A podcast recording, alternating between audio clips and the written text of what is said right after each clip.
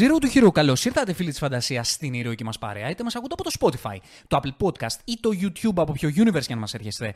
Καλώς σας βρήκαμε. Είμαι ο Νίκος Ζέρβας. Δίπλα μου έχω τη γρυπιασμένη Μαριλένα Πανδρεοπούλου. Καλησπέρα και από μένα.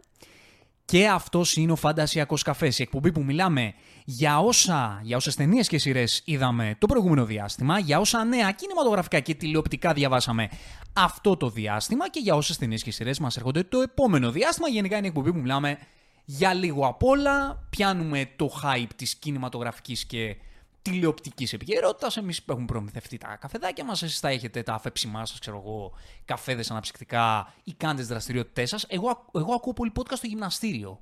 Εγώ να σου πω. Αλήθεια. Είμαι από αυτούς. Κάνω βάρη και ακούω podcast. Ο, οτιδήποτε. Εγώ βάζω ροκ, δεν μπορώ με κάτι άλλο. Ναι, οκ, okay, εντάξει. Εσείς μπορείτε να κάνετε τα βάρη σας σαν και εμένα τώρα και να μας ακούτε. Οπότε έχουμε πάρα πολλά ωραία πράγματα να συζητήσουμε σήμερα. Θα έχουμε φορτωμένη εκπομπή. Πάμε να ακούσουμε το intro και μπαίνουμε γρήγορα γρήγορα.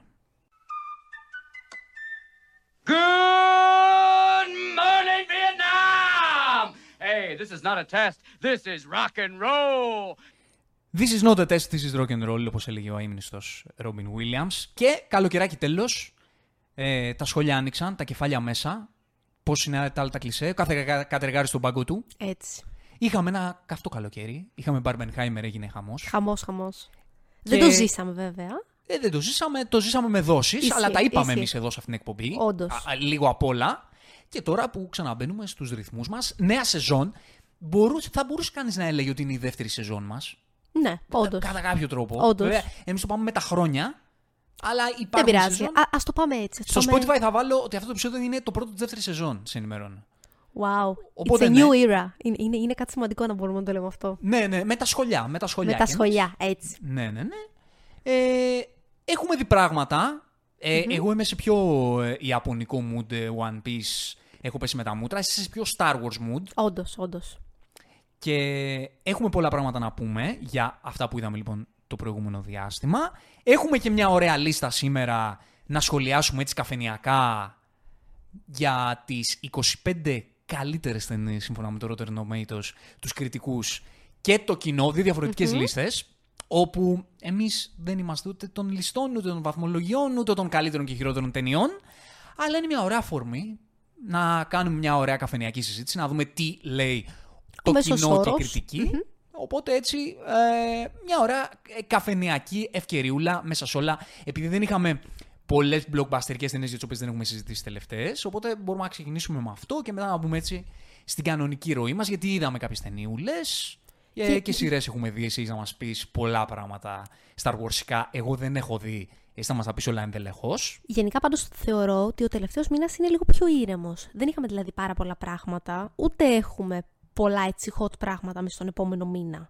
Αλλά τώρα ξέρεις είναι που ζεσταίνει το πράγμα. Όμως. Ακριβώς. Δηλαδή, Είναι λίγο μεταβατική εποχή. Έχουμε τρελεράκια, έχουμε νέα. Λίγο Ακριβώς. είναι η εποχή που αρχίζει και μας ζεσταίνει ως προς την οσκάρικη περίοδο. Σωστά. Έτσι, γιατί έχουμε και νέα. Θα πούμε και για φεστιβάλ Βενετίας. Θα τα πούμε όλα αυτά. Για Γιωργάρα Λάνθιμος, σήκωσε την κούπα. Έτσι. Εθνικά υπερήφανη, όλα αυτά τα ωραία. έτσι, έτσι. ε, οπότε έχουμε να πούμε και για αυτά. Είναι αυτό, είναι η περίοδος πριν την Oscar season, την ε, σεζόν των βραβείων βασικά. Ναι. Οπότε τώρα βλέπουμε λίγο προς τα που πάνε τα πράγματα. Μα- Θα αρχίσουν να μας κάνει σιγά σιγά και οι ταινίες οι, ε, οι οσκαρικές, εντός εισαγωγικών, οι οποίες θα πρωταγωνιστήσουν στα, στη σεζόν των βραβείων. Έχουμε δει ήδη κάποιες, έρχονται Ναι. και οι επόμενες. Οπότε για όλα αυτά τα ωραία θα συζητήσουμε. Ε, έχουμε αγγίξει τους 700 subscribers στο YouTube. Μυθικά νούμερα. Γιούχου! Έχουμε σπάσει τα κοντέρ. Οπότε, αν θέλετε, να μας βοηθήσετε και να μας στηρίξετε στο μακρύ δρόμο μας με το, για το ορόσημο των 1000 subscribers στο, στο YouTube, μπορείτε να κάνετε μια εγγραφή, ένα subscribe στο κανάλι μας. Στο Spotify έχουμε, έχεις ζεσταθεί το μέσο, έχω να σου πω, και ειδικά οι φαντασιακοί καφέδες είναι από τις εκπομπές που τις, ακούνε, τις ακούει ο λαός στο, στο Spotify περισσότερο. Ε, είναι και ό,τι πιο κοντινό σε podcast μπορούμε να πούμε ότι έχουμε. Αν λοιπόν ξέρεις κάποιος όντως θέλει κάτι σε podcast, νομίζω αυτό είναι ό,τι πιο κοντινό υπάρχει όσον αφορά αυτά που κάνουμε. Και λέμε λίγο απ' όλα. Ακριβώς. Εμένα μου αρέσει γιατί ξέρεις, έχει το φορμάτι της ραδιοφωνικής εκπομπής. Πάντα είναι, νομίζω, το αγαπημένο μου πράγμα που κάνουμε σε Ε, αυτό ναι, το το κανάλι. ξέρω, το ξέρω. Ο φαντασιακός καφές. Που λέμε λίγο απ' όλα, σχολιάζουμε λίγο απ' όλα. Θα μιλήσουμε για ταινίες, θα μιλήσουμε και για ό,τι έρχεται και για ό,τι διαβάσαμε, για φήμες. Ε, θα έχουμε και ενωτιτούλε σαν αυτή με τις λίστες. Σωστά. Οπότε ε, είναι μια ωραία εκπομπή που πιάνει το hype ε, γενικότερα και το πιάνουμε κι εμείς. Ε, και αν μας έχετε κάνει ήδη subscribe και, ή follow, αν μας ακούτε από το, από το Spotify, μας ενισχύετε πολύ. Αν είστε από αυτούς που μας ακούνε δηλαδή συχνά, μην ξεχνάτε να μας κάνετε και ένα like. Και άμα δεν έχετε κάνει και ένα rating στο Spotify, ε, δώστε μας πέντε αστέρια άμα το Βρε, θέλετε. αδερφέ. Βρε αδερφέ. Ε, έτσι ώστε να μας ακολουθήσετε και να μας στηρίξετε. Εντάξει, θα το κυνηγάμε το χιλιάρικο γιατί έτσι είναι η φάση του YouTube, ας πούμε. Είναι ένα όρισμο η χίλιοι, αλλά πρέπει να πω ότι όταν βλέπω νούμερα και βλέπω ας πούμε ότι υπάρχουν κάποιοι άνθρωποι που για μένα δεν είναι λίγοι, για μένα το να αφιερώνει κόσμος εκεί έξω που δεν το ξέρεις μία και δύο ώρες από τη ζωή του για να σε ακούνε χωρίς να σε ξέρουν είναι πολύ σπουδαίο και νομίζω ότι και οι δύο το εκτιμάμε αυτό πάρα πολύ και θέλουμε Όπως να σας επίσης και τα ευχαριστήσουμε. σχόλια. Είναι τόσο όμορφο να υπάρχουν ε, κάτω από τις εκπομπές συζητήσεις για αυτά που λέμε και γνώμες. Είναι άλλη μια αφορμή για να πιάνουμε συζήτηση και να μιλάμε με άλλους για αυτό που αγαπάμε και εμείς όσο πολύ, τις ταινίες και τις σειρές που υπάρχουν. Αυτό, οπότε μπορεί να ζητάμε εμείς subscribes και εγγραφές, αλλά να ξέρετε ότι ε, ήδη είμαστε πάρα πολύ ευγνώμονες για το χρόνο Για που το χρόνο, ξοδεύετε ακριβώς. για την παρέα μας και κάθε σχόλιο που μας στέλνετε μας ενδιαφέρει πάρα πολύ, είτε θετικό είτε αρνητικό. Και τα αρνητικά μας ενδιαφέρουν πάρα Βέβαια, πολύ. Οτιδήποτε εννοείται. και να μας στείλετε μας ενδιαφέρει πάρα πολύ. Χαιρόμαστε πάρα πολύ να συζητάμε ε, μαζί σας και στο Instagram δηλαδή, Zero to Hero κάτω παύλα pod. Και εκεί μας στέλνετε πολύ στο inbox πολλά πράγματα και σχολιάζετε αυτά που ανεβάζουμε ή αυτά που λέμε. Πάρα πολύ μας αρέσει αυτή η συζήτηση. Ε, μην διστάζετε να το κάνετε. Οτιδήποτε έχετε να μας πείτε. Χαιρόμαστε πάρα πάρα πολύ. Αυτά. Πάμε να μπούμε έτσι στο, στο zoom, γιατί έχουμε πάμε, και πολλά ας πράγματα πάμε. να καλύψουμε σήμερα. Όντως. Λοιπόν, showtime, πάμε. Showtime λοιπόν. Και αυτή είναι η ενότητα που μιλάμε για τις ταινίες και τις σειρές που είδαμε το προηγούμενο διάστημα. Αλλά πριν τις πιάσουμε, γιατί θα μας πεις εσύ για ζώκα εδώ πέρα, ιστορίες. Τι hype ανεβάζεις. Ναι, ναι, ναι. Ε, θε- περιμένω να ακούσω κι εγώ. Περιμένεις να ακούσεις Γιατί εσύ. εγώ δεν έχω δει. Η αλήθεια- Μπορώ να πω, αλλά η- γι' αυτό είμαστε Η δύο. αλήθεια είναι ότι είσαι κλούλε. Εγώ είμαι λίγο. Δεν μπήκα στο hype ε, άμεσα, αλλά όταν θα τελειώσει η σειρά Δεν θα δω πειράζει, όλα θα το μαζεμένα. κάνεις, θα το κάνεις. Ίσως κάνουμε κάτι μαζεμένο. Για την ώρα, βέβαια, εσύ που είσαι πολύ βαθιά στο Star Warsικό mood, θα μας τα πεις ολα Έχουμε δει και μία ταινιάρα, μία ταινία η οποία θα απασχολήσει πάρα πολύ στη ζώνη των βραβείων. Θεωρείται ήδη μία από τις ταινίες της χρονιάς, είναι το Past Lives. Θα τα πούμε. Έχω δει και κάτι άλλα πραγματάκια, ε, θα πω κι εγώ για αυτά. Αλλά πρώτα, όπως είπαμε, πάμε να πιάσουμε τη λίστα, γιατί τι έχει γίνει τώρα. Ανέβασε το Rotten Tomatoes, δεν το τιμάμε και τόσο το μέσο, αλήθεια αλλά είναι μας αυτή. δίνει αφορμές για, για κουβεντούλα. Ανέβασε δύο λίστες με τις 25 καλύτερες ταινίες των 25 τελευταίων ετών, που υπάρχει δηλαδή το, το μέσο αυτό. Η μία είναι με βάση τη βαθμολογία των κριτικών και η άλλη είναι με βάση τη βαθμολογία του κοινου Οπότε τι έχει γίνει, εγώ έχω δει την ε, λίστα του κοινού. Εσύ δεν την έχεις δει. Όχι. Θα στην αποκαλύψω δηλαδή εγώ ε, μαζί και με τον υπόλοιπο κόσμο που μας ακούει. Και εσύ έχεις δει των κριτικών και θα μας την αποκαλύψει και θα τη σχολιάσουμε. Δεν θα κάνουμε τώρα review στην κάθε ταινία, 50 ταινίες, ή όσες κάνουν overlap, ξέρω εγώ. Αλλά θα δούμε λίγο έτσι πώς. Πώς Πώς την κινούνται. έχουν δει και οι μεν και οι δε και θα έχει αξία έτσι να συγκρίνουμε λίγο για να δούμε ποιες διαφορές έχουν και με ποιο κριτήριο βαθμολογούν οι μεν και οι δε. Να το πιάσω εγώ, θες εγώ να ξεκινήσω; Για ξεκινά. Με το κοινό; Λοιπόν, ξεκινάω εγώ με το κοινό. Και πάμε, νούμερο 25. Μία ταινία η οποία ε, νομίζω ότι είναι από αυτές που άμα ρωτήσεις κάποιον και σου πει και του πεις πες μου μια ωραία ταινία που είσαι τα τελευταία χρόνια, σίγουρα θα σου πει, είναι το Whiplash του Νταμιέν Σαζέλ. Η ταινία που τον έχτισε, που του έδωσε έτσι το βήμα για να κάνει το, το La La Land. Αγαπάμε και τιμούμε και οι δύο. Πο- Πάρα Whiplash. πολύ. Η αλήθεια είναι αυτή. Εντάξει, νομίζω ότι είναι η ταινία που είναι για όλους.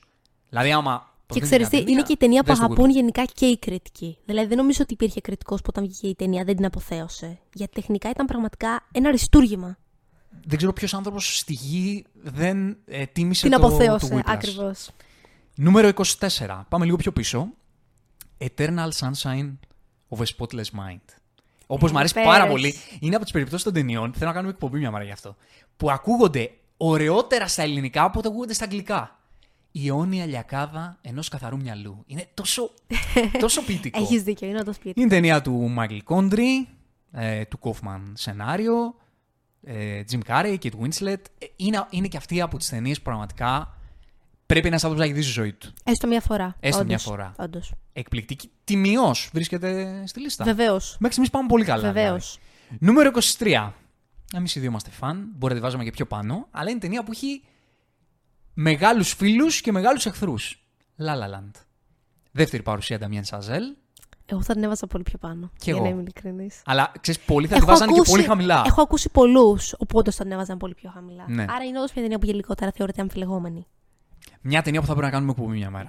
Το La La Αναμφίβολα. Land. Αναμφίβολα. Είμαστε από αυτούς που τη λατρεύουν για πολλούς λόγους. 22.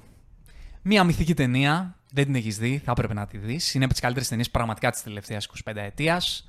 There will be blood. Θα έχει Πρέπει να θύραμα. τη δω. Πρέπει να τη δω, όντως. Πολ Τόμα Άντερσον, μία από τις καλύτερες ερμηνείες του Daniel Day-Lewis. Μία από τις ταινίες που πρέπει να δείτε. Βαριά ταινία, μαγική κινηματογραφικά, δεν, δεν έχω λόγια, ανατριχιαστική. Και μια ερμηνεία επίσης εξέχαστη, όπως φαντάζομαι.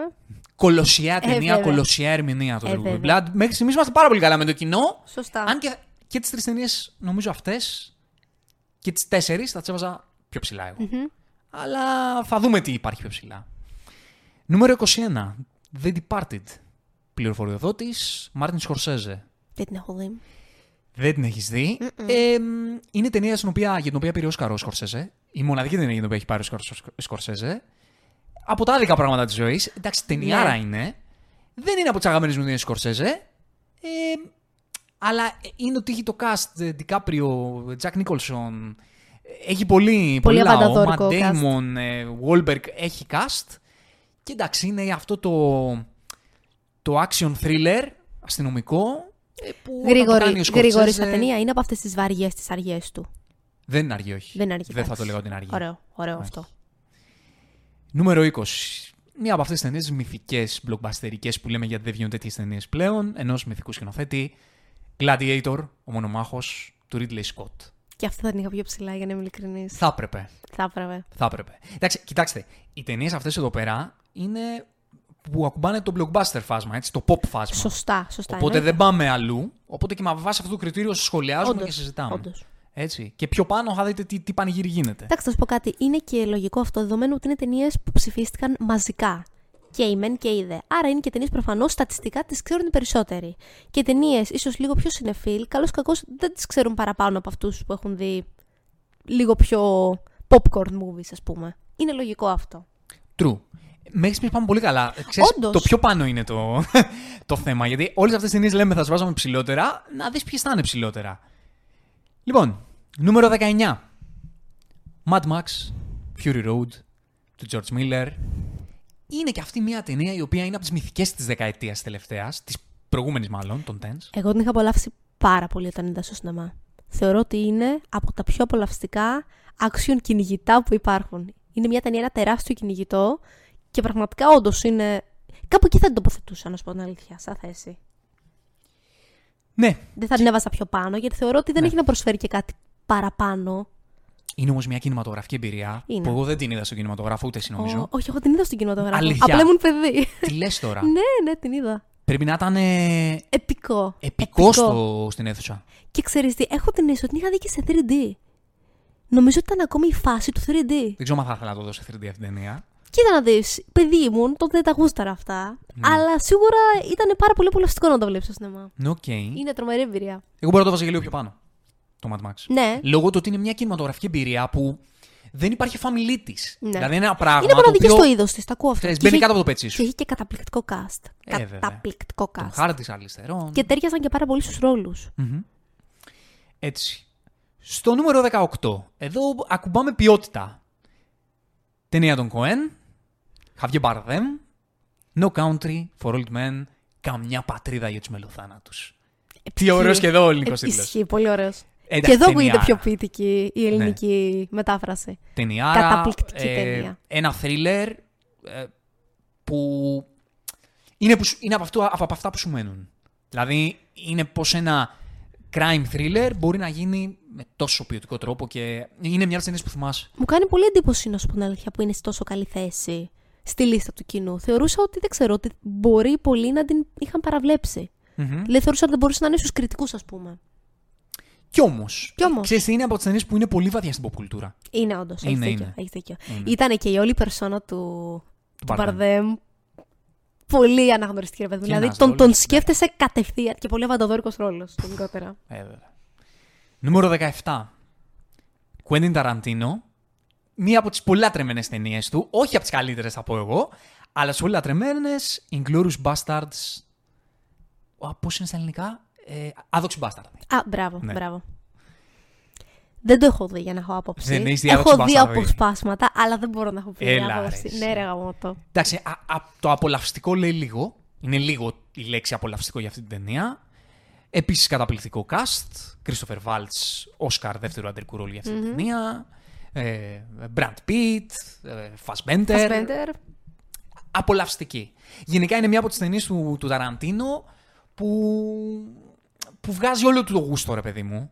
Βγάζει όλο το γούστο. Και από τις πολύ έτσι εμβληματικά αντιφασιστικές, αλλά με τον χαριτωμένο τον τρόπο. Ξέρεις τι, την Όχι έκανε, τύπου την, Lisa έκανε, Schindler. την έκανε δική του. Δεν προσπάθησε να κάνει κάτι πιο, πιο σοβαρό, πιο bigger than life. Την έκανε δική του. Ναι, ναι. Νούμερο 16. Για πες. Εδώ αρχίζουμε, μπαίνουμε στα. Υπερβολικά στα πιο μυστήρια, blockbusterικά. Στα πιο μυστήρια, αλλά πιο μυστήρια με την έννοια του πολύ pop. Αλλά η συγκεκριμένη ταινία, και όμως την έχει τη θέση της στην- στην 25 πραγματικά. Spider-Man Into the Spider-Verse. Το ακούω. Δικαίως. Το ακούω 100%. Ναι, ναι, ναι. Ε, στο νούμερο 16, animation ταινία. Πρόσφατη, τα έχουμε πει κιόλας για τις δύο ταινίες, το Into και το Across the, the Spider-Verse. Είναι μία από τις καλύτερες animation ταινίες της δεκαετίας, των τελευταίων δεκαετιών. Και το Across the Spider-Verse θα το βάζα ακόμη πιο πάνω. Ναι, Θεωρώ ότι αξίζει. συμφωνώ. συμφωνώ. Ε, το temp για το animation γενικά. Αν, αναμφίβολα. Ναι. Και γενικότερα για τη δημιουργικότητα που μπορείς να δεις στις αίθουσες. Και ίσως θα μπορούσε να μπει και πιο πάνω από άλλες ταινίες του είδους που είναι πιο πάνω. Σίγουρα. Σίγουρα. Νούμερο 15. Avengers Infinity War. Τον αδερφό του Ρούσο. Και αυτό θα το βάζω πιο πάνω. Αν θα το βάζεις πιο πάνω, ε. Ξέρεις γιατί ρε, εσύ. Όχι ως, εμ, ως ποιότητα, ως σοβαρότητα, ως όλες αυτές τις σημαντικές λέξεις που ακούγονται βαρύδουπες στον κινηματογράφο. Επειδή έκανε, δημιούργησε μια απίστευτη επανάσταση στο σινεμά, στις αίθουσες, ε, στα ειστήρια που κόπηκαν. Γενικότερα ήταν ε, ένα σημείο στην pop κουλτούρα που άφησε εποχή. Και όμοιό του δεν ξέρω αν θα υπάρξει στα επόμενα χρονικά τουλάχιστον. Δεν διαφωνώ καθόλου με όλα αυτά που είπες. Τα στηρίζω. Απλά ξέρεις, είναι η άβολη περίπτωση που γι' αυτό λέμε ότι οι λίστες είναι λίγο κουτές. Το να πρέπει να συγκρίνει τώρα, ας πούμε, το Infinity War με το. Το Καμιά Whiplash, πατρίδα ας έχει πούμε. μελοφάνατου. Ναι, Πώς ισχύει συγκρίνονται αυτό. οι δύο ταινίες. Όχι, Δηλαδή, όχι, τι μπορώ, πώς με ποιο κριτήριο κάποιος εκεί έξω μπορεί να πει αυτό είναι καλό, αλλά αυτό είναι καλύτερο ή. Δεν, δεν υπάρχει αυτό το Όχι, πράγμα. όχι, δεν υπάρχει. Ο καθένας μπορεί να σου πει το γούστο του. Αλλά και με βάση γούστου, πώς θα τα βάλεις αυτά τα πράγματα να τα συγκρίνει. Πώς θα συγκρίνει, σ' αρέσει περισσότερο η σοκολάτα ή το σουβλάκι; Δεν μπορείς να τα, Δεν να τα μπορείς. έχεις στα σοβαρά. Ναι, μωρέ, δεν και, γίνεται. και ξέρεις, προφανώς επιλέγονται και με διαφορετικά κριτήρια. Δηλαδή, οι περισσότεροι επέλεξαν αυτό γιατί είπαν Α, πέρασαν πολύ ωραία σε αυτήν την ταινία. Ενώ στο, ας πούμε, There Will Be Blood, μπορούν να το πάνε και να πάνε ωραίο για το είδος του, αλλά εγώ βαρέθηκα, ας πούμε. Άρα δεν μπορείς να κρίνεις αυτές τις λίστες έτσι όπως θα έπρεπε. Ναι. ναι. Δεν πειράζει, όπως και να έχει. Οκ, στο νούμερο 15 πάντως, κάθε περίπτωση, το Infinity War. Νούμερο 14. Yes. Ό,τι είπες πριν. Spider-Man Across the Spider-Verse. Ενδιαφέρον ότι το Infinity War είναι πάνω από το Into και κάτω από το Across. Όντως. Οκ. Ε, Δικαίως. Απολύτως. Δικαίως. Το Across the Spider-Verse είναι μυθική ταινία. Είναι ένα αριστούργημα. Είναι ένα αριστούργημα. Ναι, ναι, ναι. ναι, ναι. Ναι, από τις καλύτερες super hero. Και είναι από τις movies ταινίες ever. όπου δεν μπορείς να την πεις ούτε λίγο παιδική. Δηλαδή είναι animation, αλλά δεν απευθύνεται σε παιδιά αυτό το πράγμα. Είναι α- αδιανόητα καλλιτεχνική ταινία. Ναι, ναι, αναμφίβολα. Νούμερο 13. Top Gun Maverick. Θα την έβαζα και αυτή πιο ψηλά. Μ, Πιο ψηλά, Ναι. ε. Ναι, ναι. Την έχω τόσο πολύ στην καρδιά μου αυτή την ταινία. Ξέρετε, είναι η μόνη ταινία που ακόμη και σήμερα, όσες φορές και να τη σκεφτώ, έχω το πιο όμορφο συνέστημα. Δηλαδή, θυμάμαι να βγαίνουμε από τις αίθουσες με το μεγαλύτερο χαμόγελο που υπάρχει. Και το γεγονός ότι δεν ξεχνάω αυτή την αίσθηση λέει πάρα πολλά για το πώς μας έκανε να νιώσουμε αυτή την ταινία. Ισχύει, ναι. Ε, είναι τόσο απολαυστική blockbuster εμπειρία. Τόσο μα τόσο απολαυστική που. Είναι, στην ορόσημο. καρδιά σου, Μόνο και μόνο γι' αυτό είναι ακριβώς. ορόσημο. Δηλαδή δεν χρειάζεται να το ψάξεις κάπως διαφορετικά. Είναι ορόσημο. Ακριβώς. Ακριβώς. Νούμερο 12. Fight Club. Είναι, ξέρεις, συνώνυμο ταινία pop κουλτούρας. Ναι. Συνώνυμο. David Fincher. Μία από τις πιο εμβληματικές ταινίες του. Είναι pop κουλτούρα, αλλά βγάζει και μια έτσι ποιότητα ψαχμενιά για πολλούς. Είναι. Δηλαδή, δεν μπορείς να την πεις και υπερβολικά pop κουλτούρα. Είναι pop κουλτούρα συγκεκριμένες ω στιγμές της, αλλά. Θεωρώ ότι δικαίωσε για αυτή τη θέση. Ε, και αυτή εκεί πέρα. Είναι, Έχει αφήσει ιστορία. είναι για δεκάδα. ε, Από θέμα εμβληματικότητας τη Ακριβώς, τελευταία 25 ετία. ακριβώς. Έως πεντάδα θα πω εγώ. Ναι, Ε, εντάξει, είναι από τις ταινίες, ξέρεις, που επίσης είναι από- στην κατηγορία πρέπει να τις έχεις δεις στη ζωή σου. σωστά, σωστά. Ένα Και από τα μεγαλύτερα twist στην ιστορία του Αυτό κινηματογράφου. πήγα να πω. Αυτό το twist δηλαδή έχει μείνει στην ιστορία. Ναι, ναι.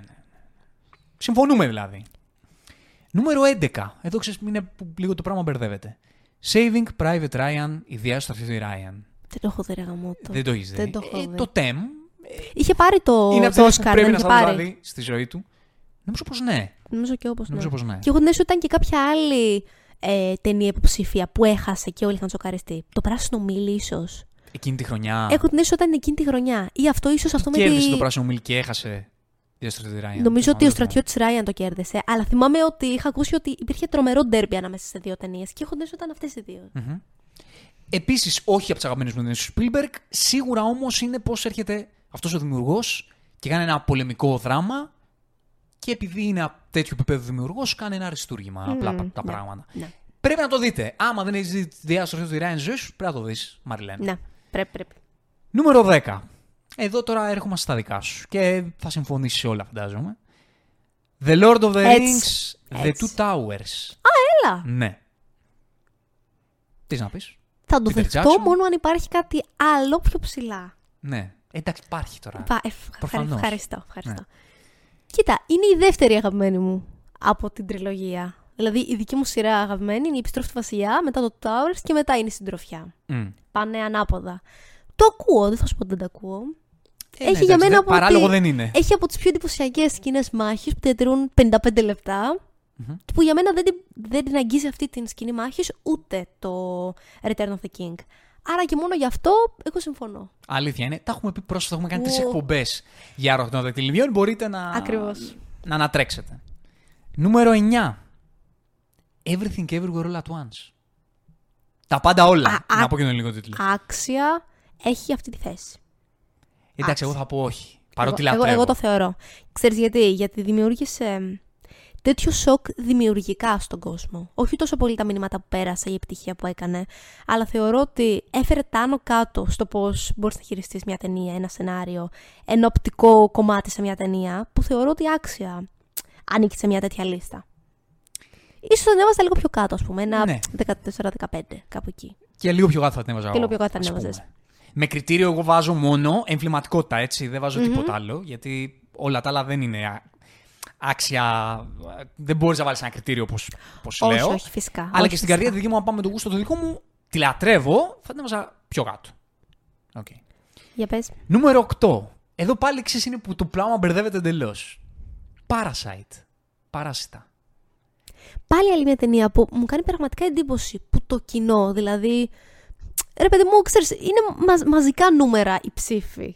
Έβαλαν τόσο ψηλά αυτή την ταινία. Γιατί είναι μια δύσκολη ταινία, μια βαριά ταινία. Μια ταινία που άκουσα πολλούς ότι για άλλη μια φορά την εκτίμησαν σε τεχνικό επίπεδο, αλλά δεν μπορούσαν να την τελειώσουν, δεν τους άρεσε, τους έκανε να βαρεθούν. Υπήρχε κόσμος τέτοιο. Δεν κα- υπήρχε. Πώς δεν υπήρχε; Φυσικά και Εγώ υπήρχε. δεν γνώρισα κανέναν τέτοιον. Μμμ, υπήρχαν. Στη ζωή μου εγώ δεν Υπήρχαν. γνώρισα τέτοιον. Υπήρχαν. Οκ. Εντάξει, για μένα είναι μία από τις καλύτερες ταινίες της δεκαετίας.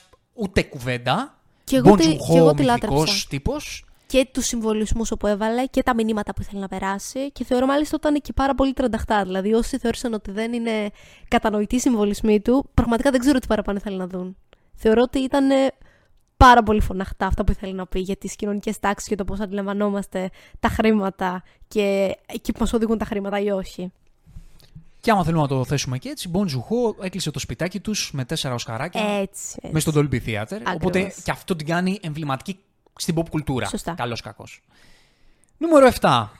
The Lord of the Rings, The Fellowship of the Ring, η συντροφιά του δαχτυλιδιού. Εσύ μας είπες, θα το βάζεις ανάποδα. Ε, δεύτερη ταινία, Lord of the Rings δεκάδα. Τα ακούς εσύ. Φυσικά, σίγουρα. φυσικά. Φυσικά και τα ακούς. Νούμερο 6. The Matrix. Αν ναι. ρωτάς εμένα, νούμερο Ε, 1. ναι. Ξε- ναι. Αν ρωτάς εμένα. Άνετα. Αν με άνετα. ρωτάτε δηλαδή, ξεκινάω, θα ξεκίναγα τη λίστα με το The Matrix και μετά θα πήγαινα οπουδήποτε αλλού. Γουατσόφσκι. Το ακούω πολύ Άλλαξε το αυτό που σινεμά, λες. άλλαξε τον κόσμο αυτή η ταινία, άλλαξε την pop κουλτούρα. Ε, Αναμφίβολα. σε εμβληματικότητα δηλαδή, που κρίνω, δεν πάει Ξέρεις πιο τι, πάνω. είναι εμβληματικότητα στα πάντα. Στις χορογραφίες που δημιουργείς ταινίες κινήσεις, στην υποκριτική, στο αδιανόητο concept που πλέον υπάρχουν δεκάδες ταινίες που βασίζονται σε αυτό. Είναι, είναι τρομερό το πόσο πολύ επηρέασε όλη την κινηματογραφική εμπειρία. και ενέπνευσε τόσους δημιουργούς να κάνουν κάτι αντίστοιχο ή να το πάνε ένα βήμα παραπάνω. Όπως το πες. Δηλαδή να το πας από action, από πολεμικές σκηνές, από τι φίλτρα δημιουργεί και με τι αλληγορίες, από το πώς μας έβαλε στη διαδικασία να συζητάμε τώρα σαν pop κουλτούρα την έννοια Matrix, Ακριβώς. το κόκκινο και, το μπλε χάπι. Και τη φιλοσοφία στην οποία βασίστηκε. Είναι αδιανόητο αυτό το Ναι, πράγμα. π- τα πάντα. Τα πάντα. Σκηνοθετικά, Keanu Reeves. Τι, τι. Τίποτα. Από Τι; όποιο να το πιάσεις, είναι από τις πιο ιστορικές και αριστούριματικέ παραγωγές που έγιναν ποτέ. Και τίποτα δεν μπορεί να φέρει στην εμβληματικότητά του. Είδες, ας πούμε, βγήκε μια τελευταία ταινία που εμένα, ας πούμε, δεν μου άρεσε καθόλου, δεν την εκτίμησα. Είναι λοιπόν από τα franchises που δεν σου αγγίζουν το πόσο τέλειο ήταν το αρχικό. Δεν στο χαλάνε. Ναι, το έχουν πει πολλοί, θα το πω κι εγώ. Το The Matrix είναι τέλεια ταινία. Ναι. Η τέλεια Ναι, ναι, ταινία. ναι, ναι. Είναι μία από τις, ξέρω εγώ, αν- όσοι έχουν υπάρξει. Και αυτό το λέω αλαζονικά και, και εντελώς ανερώντα όσα έχω πει στη ζωή μου. ο- Ότι αν υπάρχει ένα κάποιο αντικειμενικό κριτήριο, είναι μέσα στι 5-10 ταινίες που έχουν υπάρξει ποτέ που είναι τέλεια. Αυτό θα πω. Ε, α, να σου πω βέβαια ένα fun fact για να φρίξεις. Ναι. Στη βαθμολογία του κοινού έχει 83%. Αλήθεια. Wow. Ναι. Δεν ξέρω ποιος μπορεί να το βαθμολογήσει αρνητικά. Και πάνω από αυτή την ταινία είναι το Avengers Endgame. Στην θέση νούμερο 5. Ναι, κοίτα να δεις, θα πω τα ίδια που είπα και για το Infinity War όσον αφορά το τι ιστορία έγραψε, αλλά δεν θα το έβαζα τόσο ψηλά για κανένα λόγο, ούτε το ένα ούτε το άλλο. Ναι. Ε, εντάξει, δεν μπορεί να αναιρέσει κανείς ότι το Endgame είναι μια ταινία επίση ορόσημο για τον blockbuster κινηματογράφο. Δεν το συζητώ. Εγώ το λατρεύω. Πραγματικά το λατρεύω. Θε- Είμαι, στηρίζω αφάνταστα τις επιλογές που έγιναν στο Endgame. Ε, πραγματικά. Κι εγώ το ίδιο. Ίσως κάποια στιγμή να, να πούμε πιο αναλυτικά. Ε, και πραγματικά το θεωρώ με, για τη φάση τώρα που είναι η Marvel το δ- να κάτσουμε να δούμε ξέρω εγώ, πώς έγιναν τα πράγματα στο Endgame και τι ήταν, ποια ήταν η έννοια fan service τότε και να τις κρίνουμε λίγο με τώρα για να δούμε ότι υπάρχουν σοβαρές διαφορές. Δεν είναι το ίδιο πράγμα. Όχι, δεν είναι. Τέλος πάντων, όντως. εγώ το λάτρεψα, το απόλαυσα, ήμουν φανατικός του Infinity Saga. Εντάξει, δεν μπορώ να το πω. Δεν μπορώ να πω κάτι ε, αντίθετο σε αυτό, αλλά όχι, δεν είναι για νούμερο 5, θα πω εγώ. Λοιπόν, νούμερο 4. The Lord of the Rings, The Return of the King. Νιώθω πολύ περήφανη για το κοινό, αυτό θα πω. Ναι, εγώ το νούμερο 2 θα το έβαζα. Εγώ νούμερο ένα θα το έβαζα, αν ναι, με το, το ρωτάς. φαντάζομαι, ναι. Ε, είναι μια από τις ταινίες που αλλάξαν τον κινηματογράφο. Βασικά τον αλλάξανε. Είναι ορόσημο. Δεν ξέρω αν τον αλλάξαν ακριβώς. Τον επηρέασαν από την έννοια ότι τι ταινίες βγήκαν μετά και πώς Αυτό- πώς έγινε η αυτό πήγα να στροφή πω. Δημιούργησαν- στο fantasy περιεχόμενο. Δημιούργησαν και νέε τάσει όσον αφορά το πώς γυρίζεται μια ταινία Ναι. τόσο επικών διαστάσεων. ναι. Άρα συμφωνούμε. Συμφωνούμε, θα το βάζαμε και πιο ψηλά. Ναι. Και τώρα πάμε στο top 3. Δεν θα πω πολλά, γιατί πάμε πολύ συγκεκριμένοι λόγοι. Μη με... ρω- Υπάρχει το Interstellar. Ναι. Ήμουν, ήμουν τόσο σίγουρη. Πιο Είδα το- μετά, είδα το ξέρεις βλέμμα σου. άλλα. Τι άλλο θα μπορούσε να είναι στο top 3. Όχι, δεν το έχω δει. Μπορείς να μαντέψεις. Δεν το έχεις δει, αλλά μπορείς να μαντέψεις. Μου είπες ένα το Interstellar, είναι στην τριάδα. Ποιο άλλο μπορεί να είναι; Τι άλλη ταινία δεν έχει; Τιτανικός. Όχι. Όχι. Είναι πριν Θα τα το 25 φανταζόμουν. χρόνια. Πριν... Α, είναι πριν τα 25 Ναι. χρόνια. Το Inception. Ναι. Μμ. Και ποιο άλλο; Ποιο, ποια ταινία δεν έχει; Το Avatar. Όχι, όχι. Όχι. όχι, Καμ. όχι. Ποια ταινία δεν έχει μπει στην 25 που φαντάζεσαι ότι έχει την αποδοχή του κοινού; The Dark Knight. The Dark Knight. Τρει ταινίες Νόλαν. Ένα, δύο, τρία Νόλαν. The Dark Knight. Ναι. Με ποια σειρά; Θα μπορούσες να μαντέψεις. Το Inception πρώτο; Όχι. Όχι. Τρίτο; Το Dark Knight είναι πρώτο. Dark Knight πρώτο. Σοβαρά Interstellar λόγια δεύτερο. τώρα. Πρώτη τριάδα λοιπόν στη βαθμολογία του κοινού. Νούμερο 1 The Dark Knight. Νούμερο 2 Interstellar. Νούμερο 3 Inception. Ε, να το σχολιάσω εγώ έτσι λίγο μαζικά. Γελέ Μαριλένα, όσοι δεν έχετε πιάσει το context, το context γιατί δεν ακούσει άλλες ε, εκπομπές μας, δεν είμαι ο μεγαλύτερος φαν του Νόλαν. Όχι ότι άμα ακούσω το Penheimer, το έχω μηνύσει και γενικά θεωρώ σπουδαίο δημιουργό τον Νόλαν. Ε, αλλά εντάξει, συγγνώμη κιόλας. Τη γνώμη μου και το γούστο μου, έτσι, μόνο και μόνο χωρίς καμία αντικειμενική έτσι, τοποθέτηση. Ε, δεν μπορώ να φανταστώ κανένα κόσμο που το Interstellar και το Inception είναι πάνω από όλες αυτές τις ταινίες που έχουμε πει. Ε, ο Νόλαν έχει αυτήν τη μαγιά, θα μου συγχωρήσετε την έκφραση και τη σύγκριση. Ξέρεις, θα κάνουμε κάποια στιγμή μια ταινία για τον Νόλαν γιατί δεν θέλω να το αναλύσω πολύ, θα το πω πολύ σύντομα. Είναι λίγο ο Παντελίδης, ο Παντελής Παντελίδης του Hollywood.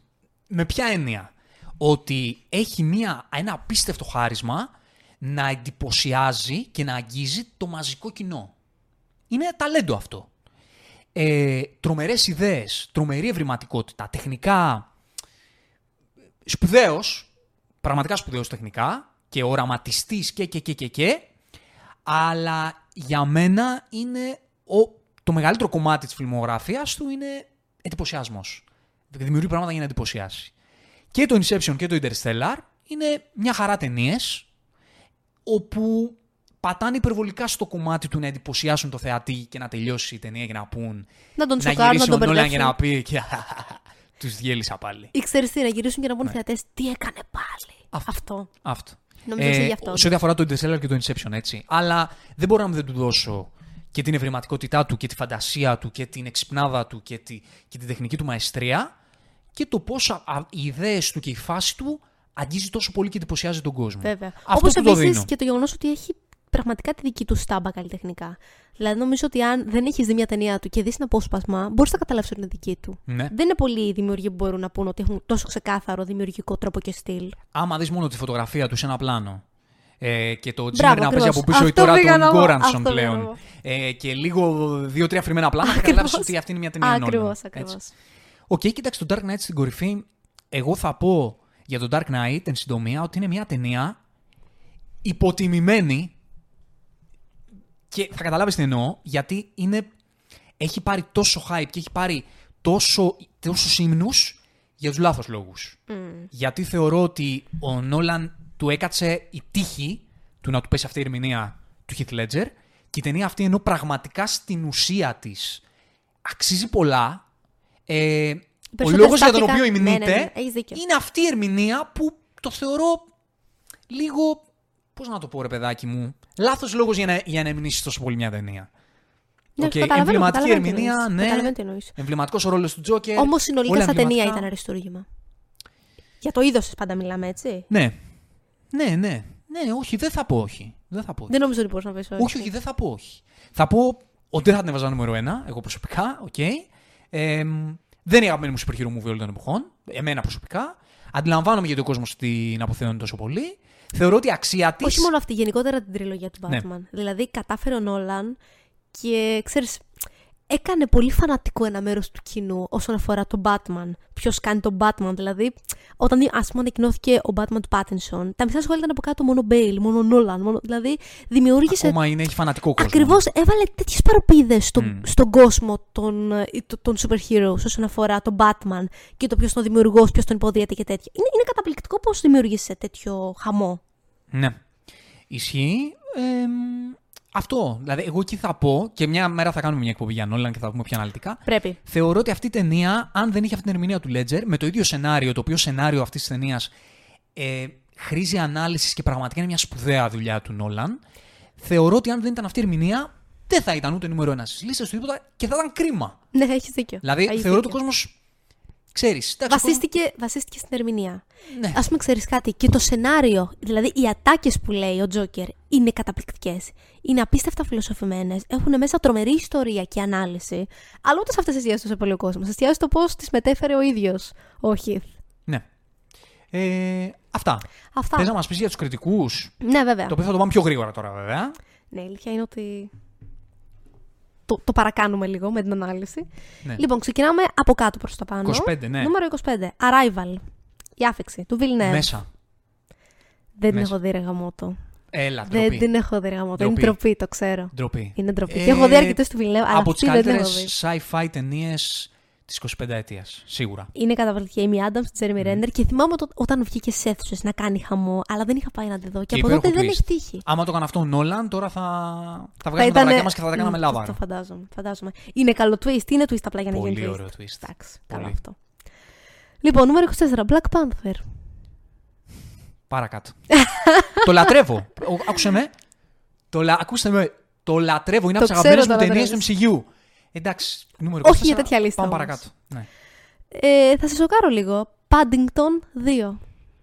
Ο, το αρκου, έχω δει. ο Αρκουδούλης που, που μιλάει. Ξέρεις έχω τι; δει το ένα μόνο. Το οποίο μου άρεσε πάρα πολύ. Να σου Έχω πω την αλήθεια. ακούσει, έχω ακούσει και εγώ από πολύ κόσμο να, να υμνεί αυτή την ταινία. Το Δεν 2 έχω δει. κιόλας. Δεν το έχω δει. Ε, Το 2 κιόλας. και το ένα και το δύο. Το ένα πάντως που είχα δει εγώ, να σου πω την αλήθεια, μου άρεσε πραγματικά πάρα πολύ. Ναι. Ξέρεις τι, μου θύμισε τα μηνύματα που έβγαζε ο Winnie όταν ήμουν παιδάκι. Δηλαδή, βγάζεις με το- τόσο αθώο τρόπο και αγνό, τόσο όμορφα μηνύματα για την ανθρώπινη φύση. Μμμ. Το ακούω να είναι σε μια λίστα μια τέτοια animated εντάξει, α, ταινία. whatever. Animated, Ναι. CGI-ρισμένη. The Tree of Life του 2011 με τον Brad Pitt και τον Sean Penn. Την έχεις Δεν δει; το έχω δει, όχι. Ούτε εγώ το έχω δει. Δεν να το σου πω έχω την δει. αλήθεια. Θα έπρεπε και αλλά δεν το έχω δει. Πρέπει να το, πρέπει να το δούμε. Inglourious Bastards στο νούμερο 21. και εδώ. Μμμ. Οκ. Νούμερο 20, Zodiac, 2007. Μυθική ταινία. Δεν την έχω δει, γαμώτο. Μυθική ταινία. Δεν το έχεις δει; Όχι, Ε, τον David Fincher. Ε, εντάξει. Είναι από, από τα πολύ εμβληματικά crime. Είναι dramas. mindfuck. Ε; Είναι mindfuck. Όχι, όχι, όχι. Όχι, δεν α. είναι mindfuck. Εντάξει. Είναι πραγματική ιστορία ενός πραγματικού serial killer και το πώς γίνεται η αναζήτηση να τον βρουν. Για να τον βρουν. Σε κρατάει Ενδιαφέρον. Στα κόκκινα στα όλη κόκκινα, την ώρα. Ναι, το με μεγάλη φαντάζομαι. αγωνία. Νούμερο 19. Συντροφή του δαχτυλιδιού. Απογοητευτικό. Ναι, είναι Απίστευτα. πολύ θα χαμηλά. πω. Να δούμε τι έχει πιο πάνω. Περίεργο σήμερα, μη- πολύ χαμηλά. Λοιπόν, νούμερο 18. Είναι, να σου πω, δεν την έχω ξανακούσει και δεν είμαι σίγουρη αν θα προφέρω καλά και το όνομα. Inside Lewin Davis. Με τον Oscar Isaac και την Karen Mulligan. Του 2013. Δεν το έχω δει, όχι. Των αδερφών Cohen. Το Cohen είναι. ε. Δεν, το έχω δει. όχι. Είναι αλήθεια το εγώ. Νούμερο 17 Whiplash. Α, ναι, βεβαίως. Μπράβο που είναι πιο ψηλά, Ναι, τουλάχιστον ναι, από τη ναι. λίστα του κοινού. Θα έπρεπε. Νούμερο 16 Μανιόλια. Του Άντερσον. Πολύ του Μα Άντερσον. Το αναφέραμε κιόλας και τις προάλλες ότι Ε, δεν το ναι, έχω ναι, δει και ναι, ναι, θέλω. Ναι, ναι, ναι. Εγώ βάζω παραπάνω το The Will Be Blood, το Manolea είναι. Ναι. Ναι, ναι. Λοιπόν, νούμερο 15 Everything Everywhere All at Once. Το 15 μου αρέσει. σαν Αυτό νούμερο. είναι, είναι μια πιο λογική Ναι. θέση. Νούμερο 14 το Moonlight. Θυμάστε τι χαμό είχε δημιουργήσει τότε; Το έχεις δει; Δεν το έχω δει άμα το. Ε, ναι, εντάξει. Ε, κοίτα, είναι από Δεν αυτές τις έχω ταινίες δημιουργήσει. που δεν είναι τόσο για όλους. Αλλά. Εντάξει, και είναι και δύσκολη ταινία. ναι, αλλά είναι έχει αυτή να η σου ταινία πει... που πατάει στο πιο κουλτουρέ κινηματογράφο. Να το πω έτσι χοντροκομμένα. Εντάξει, είχε δημιουργήσει όμως απίστευτο χαμό όταν βγήκε. Όλοι Ναι. για αυτήν μιλούσαν. Είναι καταπληκτική ταινία. Είναι Ναι. καταπληκτική ταινία. Ναι. Λοιπόν, νούμερο 13. Χαίρομαι πάρα πολύ που υπάρχει αυτή η ταινία εδώ πέρα. Είναι το Get Out. Jordan Peele. Οκ. Τη θυμάσαι; Ναι, βέβαια, εντάξει. Τι η ταινία που έκανε το καταπληκτική μεγάλο ταινία χαμό είναι Jordan Peele. αυτή. Απίστευτα. Από τις πιο σοκαριστικές θριλεροταινίες που έχω δει. Δεν έχω δει και πολλές ταινίες που να είναι λίγο πιο θριλερο τέτοιες. Ναι, δεν ήταν είναι το είδος καταπληκτικό το μου. σενάριο. Η σκηνοθεσία του Jordan Peele. Είναι καταπληκτικό πώς σου Ναι. δημιουργεί τρόμο μέσα από τη σκηνοθεσία της αυτή ταινία. Και ε, είναι αυτό το, η πρώτη φορά που βγάλε έτσι το στυλάκι του ο Jordan Peele που είναι το horror, λίγο mindfuck με twist και έχει και λίγο χιουμοράκι μέσα. Όντως. Έχει ένα ωραίο πακετάκι Και ο Jordan ταυτόχρονα, Peele. ξέρεις τι, Το έχεις περνάει στο και νου. προβληματίζει με μηνύματά του. Χωρίς να το κάνει υπερβολικά εμφανή, Ναι. Αλλά υπάρχουν μηνύματα. Και υποτιμμένο το Us το έχεις δει; Δεν το του έχω δει, Jordan όχι. Peele, η δεύτερη ταινία. Εμένα μου Μετά- άρεσε πάρα μετά από το πολύ Get αυτή η Out. ταινία. Ε; Μετά τον Get Ναι, Out. είναι μετά Α, τον Get Out και α, πριν τον δεις. Nope. Δεν το έχω δει, όχι. Λοιπόν, νούμερο 12, There Will Be Blood. Ναι, άξια θέση. Εγώ δεκάδα θα το βάζα, οκ. Ναι, το ακούω. Ε, νούμερο 11, No Country for Old Men. Από ό,τι Οκ. φαίνεται πάνε πακετάκι μερικές ταινίες. Ναι. Νούμερο 10, The Social Network του Fincher. Το έχεις δει; Ε, βέβαια. Δεν το έχω δει ούτε αυτό. Ναι, ναι, ναι. Είναι, είναι... Άξια η θέση της. Εντάξει, κοίτα, είναι μια από τις ταινίες που θεωρούνται μια από τις εμβληματικές του αιώνα μας. Είναι και το Διαβάζω τι το cast. πραγματεύεται, που πραγματεύεται μια από τις ιστορίες που άλλαξαν τον κόσμο μας, της δημιουργίας του Facebook. Ε, κοίτα, άμα είσαι και λίγο στα social media, είναι και λίγο η δουλειά σου, και σένα είναι, και εμένα Η αλήθεια είναι. είναι ότι πρέπει να το δω. Είναι από τις ταινίες που πρέπει να το δεις και για να δεις πραγματικά το πώς δημιουργήθηκε αυτό το μέσο. Τα, τα παρασκήνια. Και για ας να πούμε, δεις της λίγο δημιουργίας. τα κριτήρια και τον τρόπο που λειτουργούσε ο Ζάκεμπερκ που έχει πολύ ενδιαφέρον και η ταινία το κάνει Άρα είναι αρκετά πιστή στην ε, αληθινή ιστορία. Ναι. Όσο γνωρίζουμε δηλαδή. σε μεγάλο βαθμό. Σε Ενδιαφέρον. μεγάλο βαθμό. Είναι, μια, είναι όντως εμβληματική ταινία. Ναι. Είναι όντως Τα εμβληματική ακούω, τα ταινία. ακούω. Νούμερο 9 το Matrix. 9 το βαλανε Πάμε παρακάτω, ναι. Είδες, είδες. Νούμερο 8 Λαβύρινθος του Παν. Οχ, δε- πάμε παρακάτω γιατί έχω, Συγχύζεσαι, έχω ε. να πω πολλά. Δελτόρο, λατρεύω Δελτόρο. Ε, δεν είμαι φαν αυτής της ταινίας. Ξέρω ότι πολλοί εκεί έξω έχω πολλά όνειρα πράγματα για, για το κοινό σήμερα. Ε, ξέρω ότι πολλοί λατρεύετε αυτή την ταινία. Εντάξει, θα είναι Ε, υποκειμενικά πράγματα. υπάρχουν πολύ πολύ συγκεκριμένοι λόγοι που αυτή η ταινία δεν μου άρεσε τόσο. Στο φινάλε της. Στο φινάλε έτσι. ε. Έχει ένα, φινα- έχει ένα φινάλε το οποίο ρε παιδί μου είναι από αυτά ξέρεις, τα πολύ εμβληματικά του κινηματογράφου. Υπάρχουν κάποιοι λόγοι πολύ συγκεκριμένοι που μου χαλάνε το φινάλε. Ε, Είναι μεγάλη η ιστορία, Ωραία, ωραία, ας μην το, ας μην το αλλά πιάσουμε καταλαβαίνω τώρα. γιατί είναι. Λοιπόν, νούμερο 7, το Spirit Away. Αυτό Ε, το είναι από τις πιο εμβληματικές animation ταινίες όλων των εποχών. αναμφίβολα. αναμφίβολα. Ναι. Είναι, Κατανοώ τη είναι θέση τρομερό το τι ιστορία έχει αφήσει αυτή η ταινια και πόσο φανατικό κόσμο έχει. Ναι, Λοιπόν, νούμερο 6, το έχουμε δει και σχετικά πρόσφατα. In the Mood for Love. βέβαια.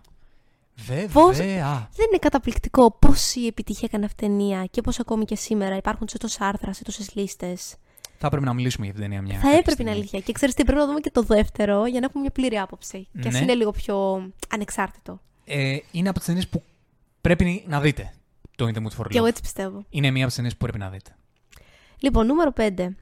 Επίσης δεν την έχω ξαναδεί. Είναι το Portrait of a Lady on Fire του 2019. Όχι. Είναι γαλλική. δεν Δεν την λέγω, γνωρίζω. όχι. Προχωράμε. 4. Dark Knight. Τέσσερα. Οκ. Τέσσερα. Συμφωνούν οι κριτικοί. 3. Mulholland Drive. Του Ω! Lynch.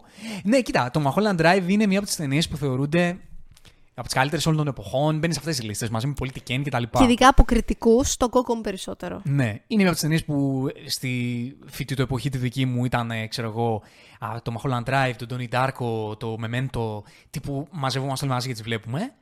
David Lynch, πατέρας, ε, πάντα θα λατρεύω τον κινηματογράφο του Lynch, πάντα θα τον υμνώ για το πώς. Ναι, μεν θα γυρίσει ο Αντίλους και θα σου πει «Ε, άντε που πρέπει εγώ να, στο τέλος να διαβάζω explanations για να καταλαβαίνω τι μου είπε. Κι αν- αλλά, κι αν καταλάβεις. Αλλά η φάση Και είναι, από κι αν, αλλά η explanations. φάση είναι δεν χρειάζεται να καταλάβεις. Αυτή η ταινία σε Ναι. συνεπαίρνει τόσο και ακόμα δεν, κι αν δεν καταλαβαίνεις τίποτα. Είναι η πιο εμβληματική ταινία του Fincher. Ναι. Του Fincher λέω, του, Του Lynch. Lynch. Ε, είναι μυθική, είναι μυθική. Νούμερο 2. Parasite. Νούμερο 2, ε. Αχα. Οκ. αχα. Εντάξει. Τα πάμε. Νούμερο 1 είναι το Mad Max. Ναι, ναι. α, ε, Κατά πολλούς. Κατά πολλούς. Να σου πω κάτι, δεν- μου φαίνεται πολύ περίεργο το νούμερο, νούμερο 1. Δεν μπορώ να το πιάσω. Την εκτίμησα πάρα πολύ, αλλά δεν μπορώ να, να την τοποθετήσω στο νούμερο 1. Από όλες αυτές τις ταινίες που αναφέραμε. Μου φαίνεται τρομερό.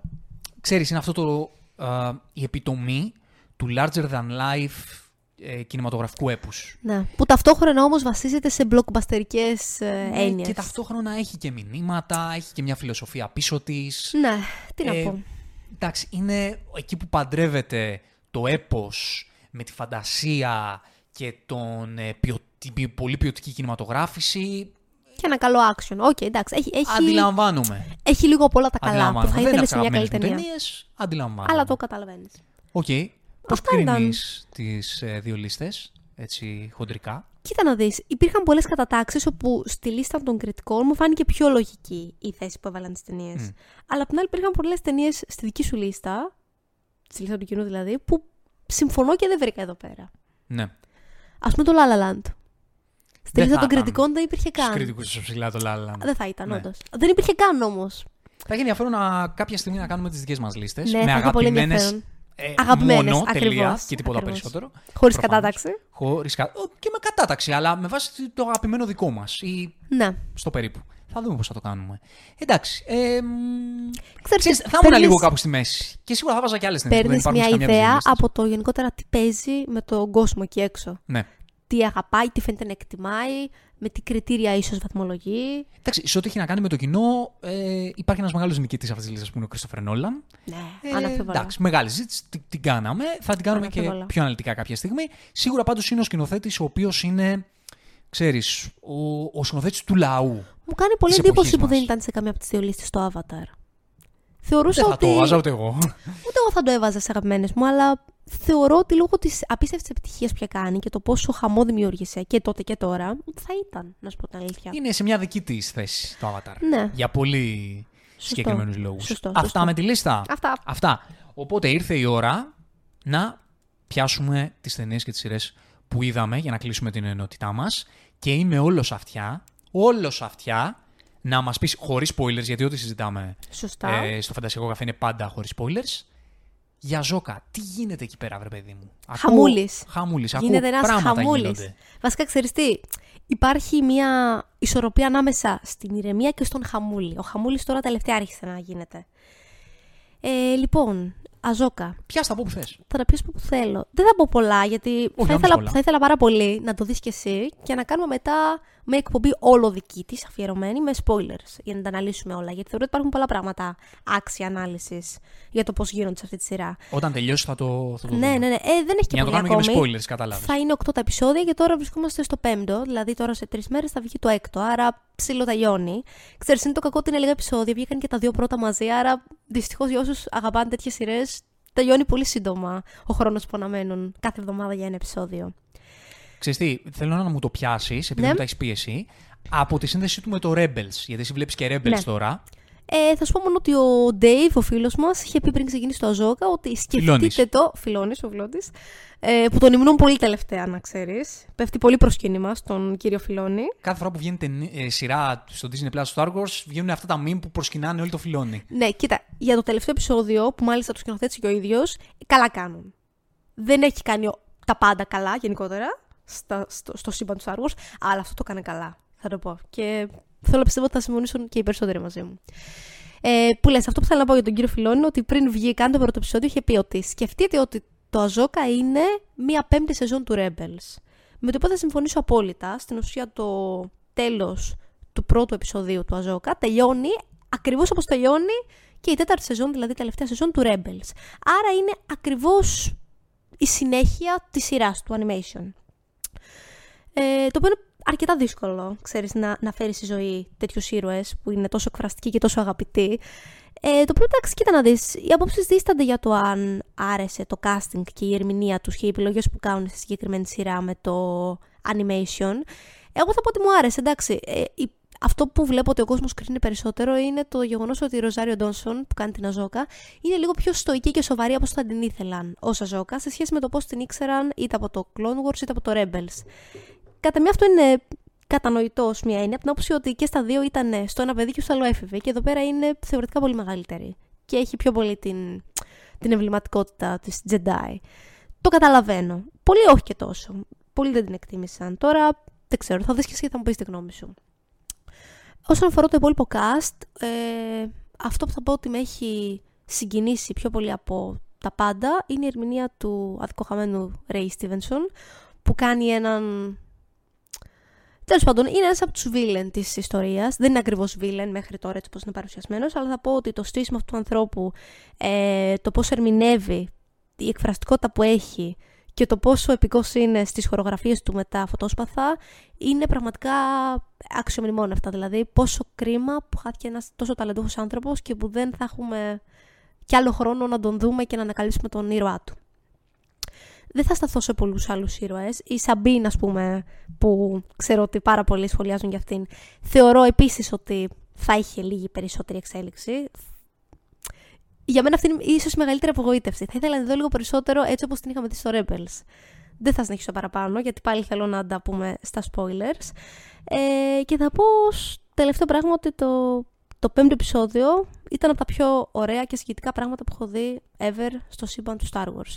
Θεωρώ ότι γενικότερα στα σειρά έχει καταπληκτικές μάχες, έχει τρομερό action, οι χορογραφίες με τα φωτόσπαθα είναι άλλο επίπεδο. Είναι μόνο ε, επίπεδο που έχουμε δει στα animated, πουθενά άλλου, στα live action. Δεν, δεν το συγκρίνω με τίποτα άλλο.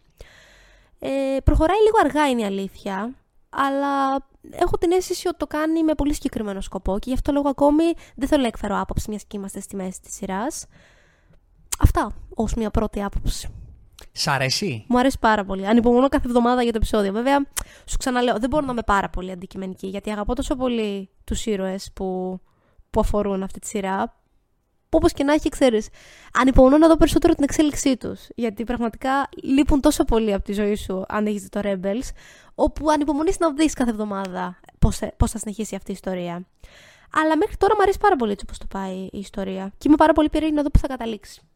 Και η ερώτησή μου είναι, θεωρείς ότι είναι μια σειρά που απευθύνεται κυρίως σε όσους είναι φαν Rebels και Ναι. Clone Wars και τα λοιπά. Ναι. Μπορεί να την εκτιμήσει, να την απολαύσει κάποιος ο οποίος δεν έχει δει Clone Wars και Rebels και απλά βλέπει ότι είναι μόνο cinematic και Σε πολύ, μικρό, τηλεόραση Star σε Wars. πολύ μικρότερο βαθμό. Δεν δεν θα το κατανοήσεις. Live action βασικά. Είναι αρκετά καλό το σενάριο όσον αφορά στο να σε βάλει σε μικρό λεπτομεριούλες ή ένα, με μικρό exposition να σου πει κάτι το οποίο δεν θα το ήξερες αν δεν είχες δει τα animated.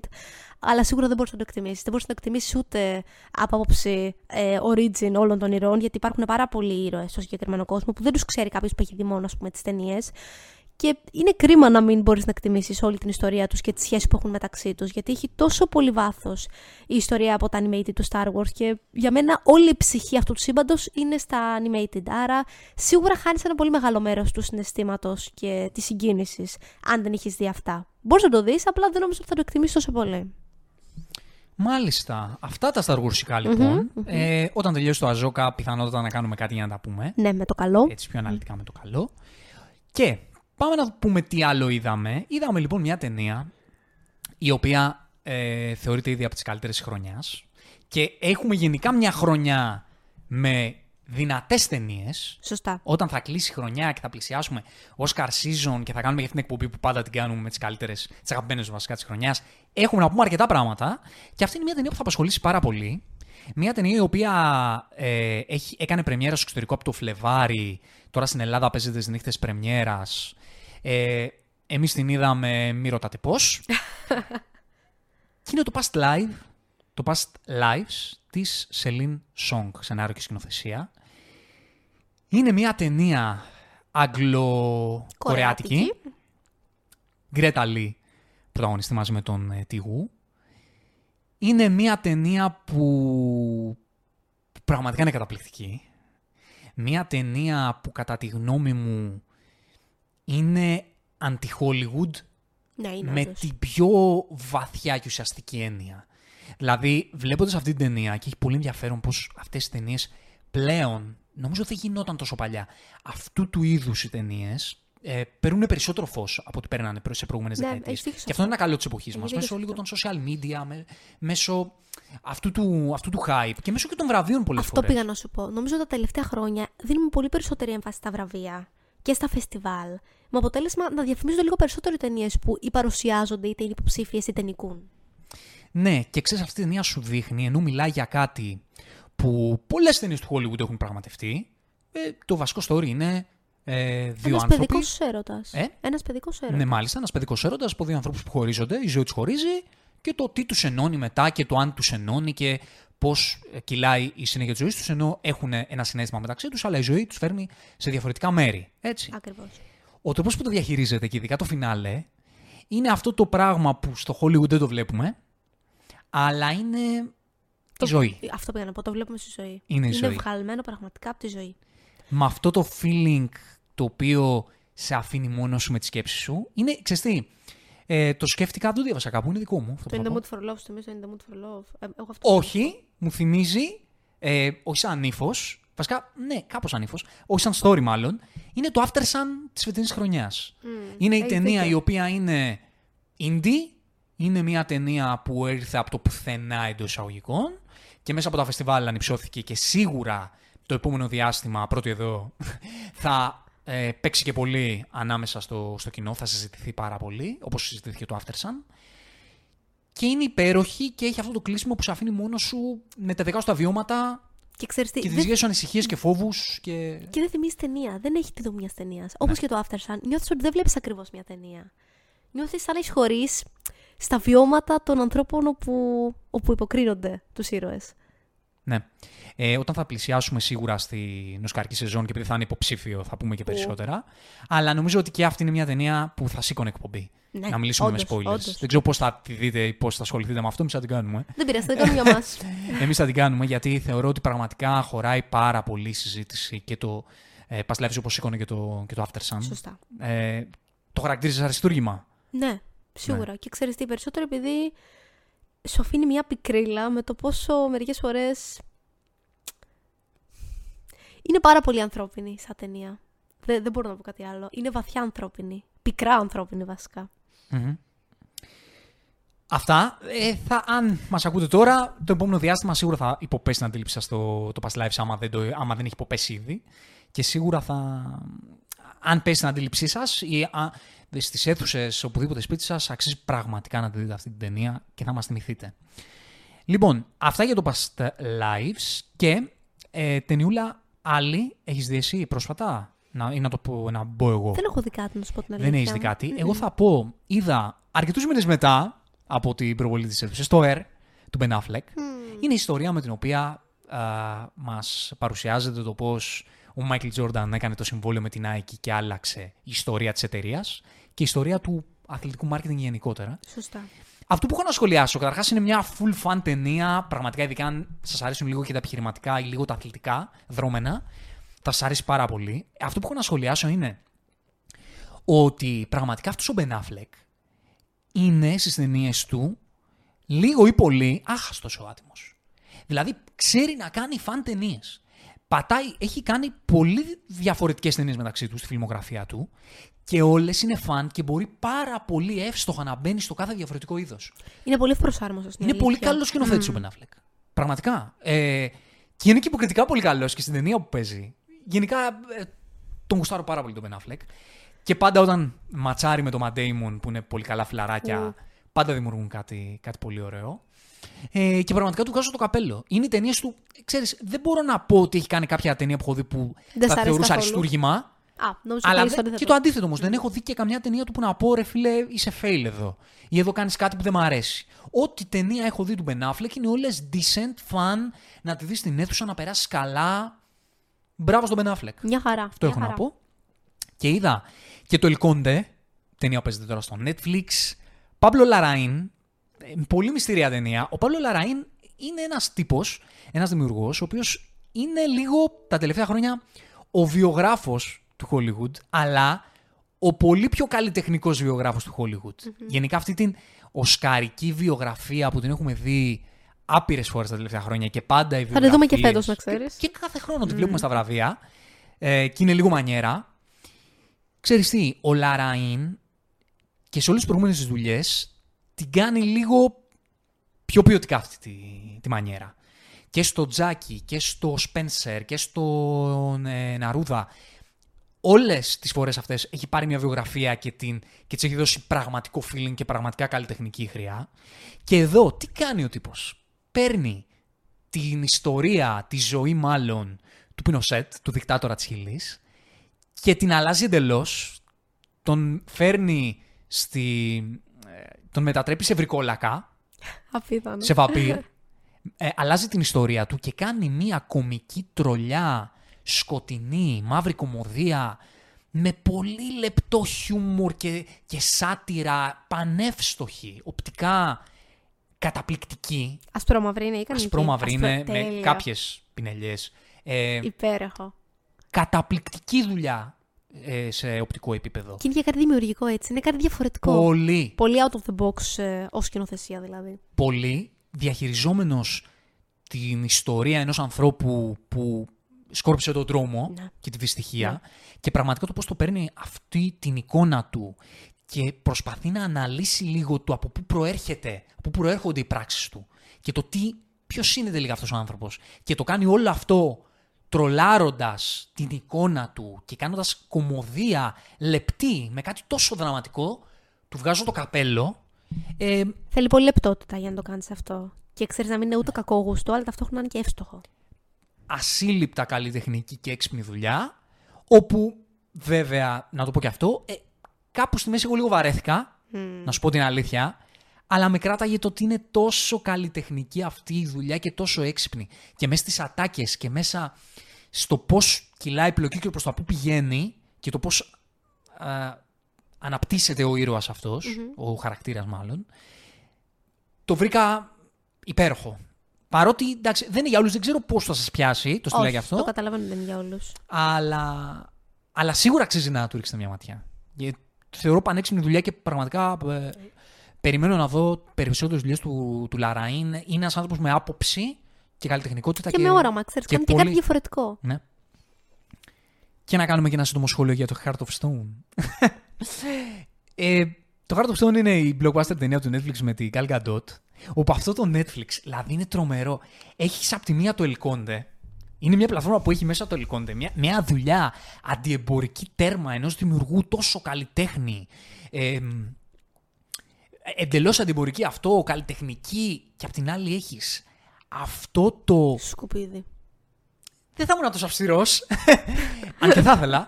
Ε, έχεις Θα το αυτή πω εγώ τη για σένα. μανιέρα blockbuster που δεν έχει να πει τίποτα. Δεν είναι και απλά μανιέρα. Είναι το χειρότερο που θα μπορούσε να κάνει. Δηλαδή, δεδομένου ότι ξέρεις, έχεις συγκεκριμένες προσδοκίες από το είδος, λες, θα δω ένα κενό blockbuster, full προβλέψιμο, με απλά πολύ διάσημους και καλούς ηθοποιούς, το οποίο δεν θα μου πει τίποτα και απλά θα χαζεύω και λίγο στο κινητό μου. Όχι, δεν είναι καν αυτό. Είναι η χειρότερη μορφή αυτού. Με τις χειρότερες προβλέψιμες ατάκες, που αρχίζει και γίνεται βαρετό, με cringe υποκριτική από ανθρώπους όπου δεν είναι καθόλου cringe υποκριτικά, με μια σκηνοθεσία κουνημένη και πάρα πολύ άβολη, με κακογραμμένους ηθοποιούς, είναι, είναι όλο λάθος, είναι όλο κακό από την αρχή μέχρι το τέλος. Και ειδικά στο τέλος είναι πολύ κακό. Γιατί εγώ στην αρχή, το είχα πει κιόλας, δεν το μίσησα τόσο. Εσύ το είδες μέχρι ένα σημείο και ήσουν σε φάση δεν αντέχω άλλο. Εγώ στην αρχή είπα, οκ, αντέχεται. Στο τέλος είναι το θέμα για μένα. Ναι. Θα, θα σταθώ σε δύο σημεία. Πρώτον, ρε παιδάκι μου, οκ, εγώ το έχουμε συζητήσει και άλλες φορές επειδή μας αρέσει ο action κινηματογράφο και μιλάμε, τις εξυψώνουμε τις action σκηνές και, και μας Βέβαια. αρέσει και τις αναλύουμε. Ναι, είμαι υπέρ. Βάλτε κασκαντέρ, βάλτε stuntman να κάνουν το action ε, των ηθοποιών. Ωραία. Δεν περιμένω από την Gal Gadot να μου κάνει κωλοτούμπες. Πάνω στο τρένο, Θα όχι, άλλο βάλει stuntman κανονικά, ναι.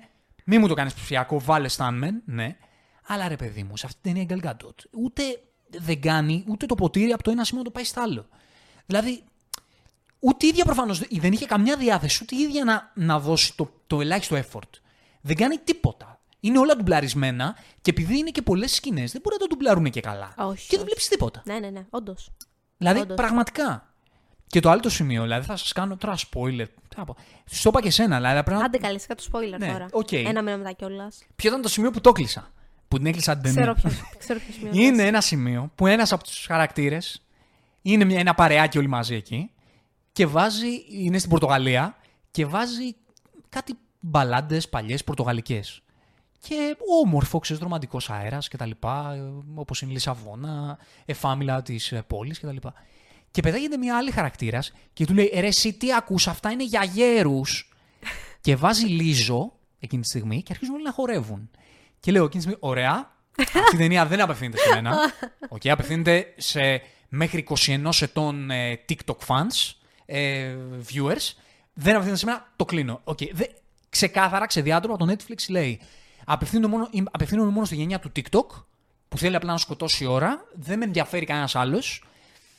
Οπότε και εγώ λέω τίμια, οκ, okay, Netflix, αφού δεν απευθύνεσαι σε μένα, φεύγω. Γιατί ξεκάθαρα δεν απευθύνεσαι σε μένα. Για μένα δεν απευθύνεται ούτε καν στη Gen Z. Δεν, δεν ξέρω σε ποιους απευθύνεται αυτή η ταινία. Είναι πάρα πολύ κακοφτιαγμένη από όλες απόψεις. Ναι, δηλαδή δεν, Δεν, έχω ξέρω κάτι καλό να της προσδώσω. πού θα πάει αυτό το πράγμα με αυτού του τύπου τα blockbuster. Πού θα πάει. Δηλαδή, ενώ μπορείτε, υπάρχουν τα παραδείγματα εκεί έξω. Το Extraction το 2 που λέγαμε. Ακριβώς, υπάρχουν εκεί έξω τα ακριβώς. παραδείγματα ταινιών που μπορείς να κάνεις πραγματικά κάτι action το οποίο να είναι. να έχει κάτι να πει. Δεν σου λέω ότι δεν πάμε τώρα σε John Wick ε, το TEM.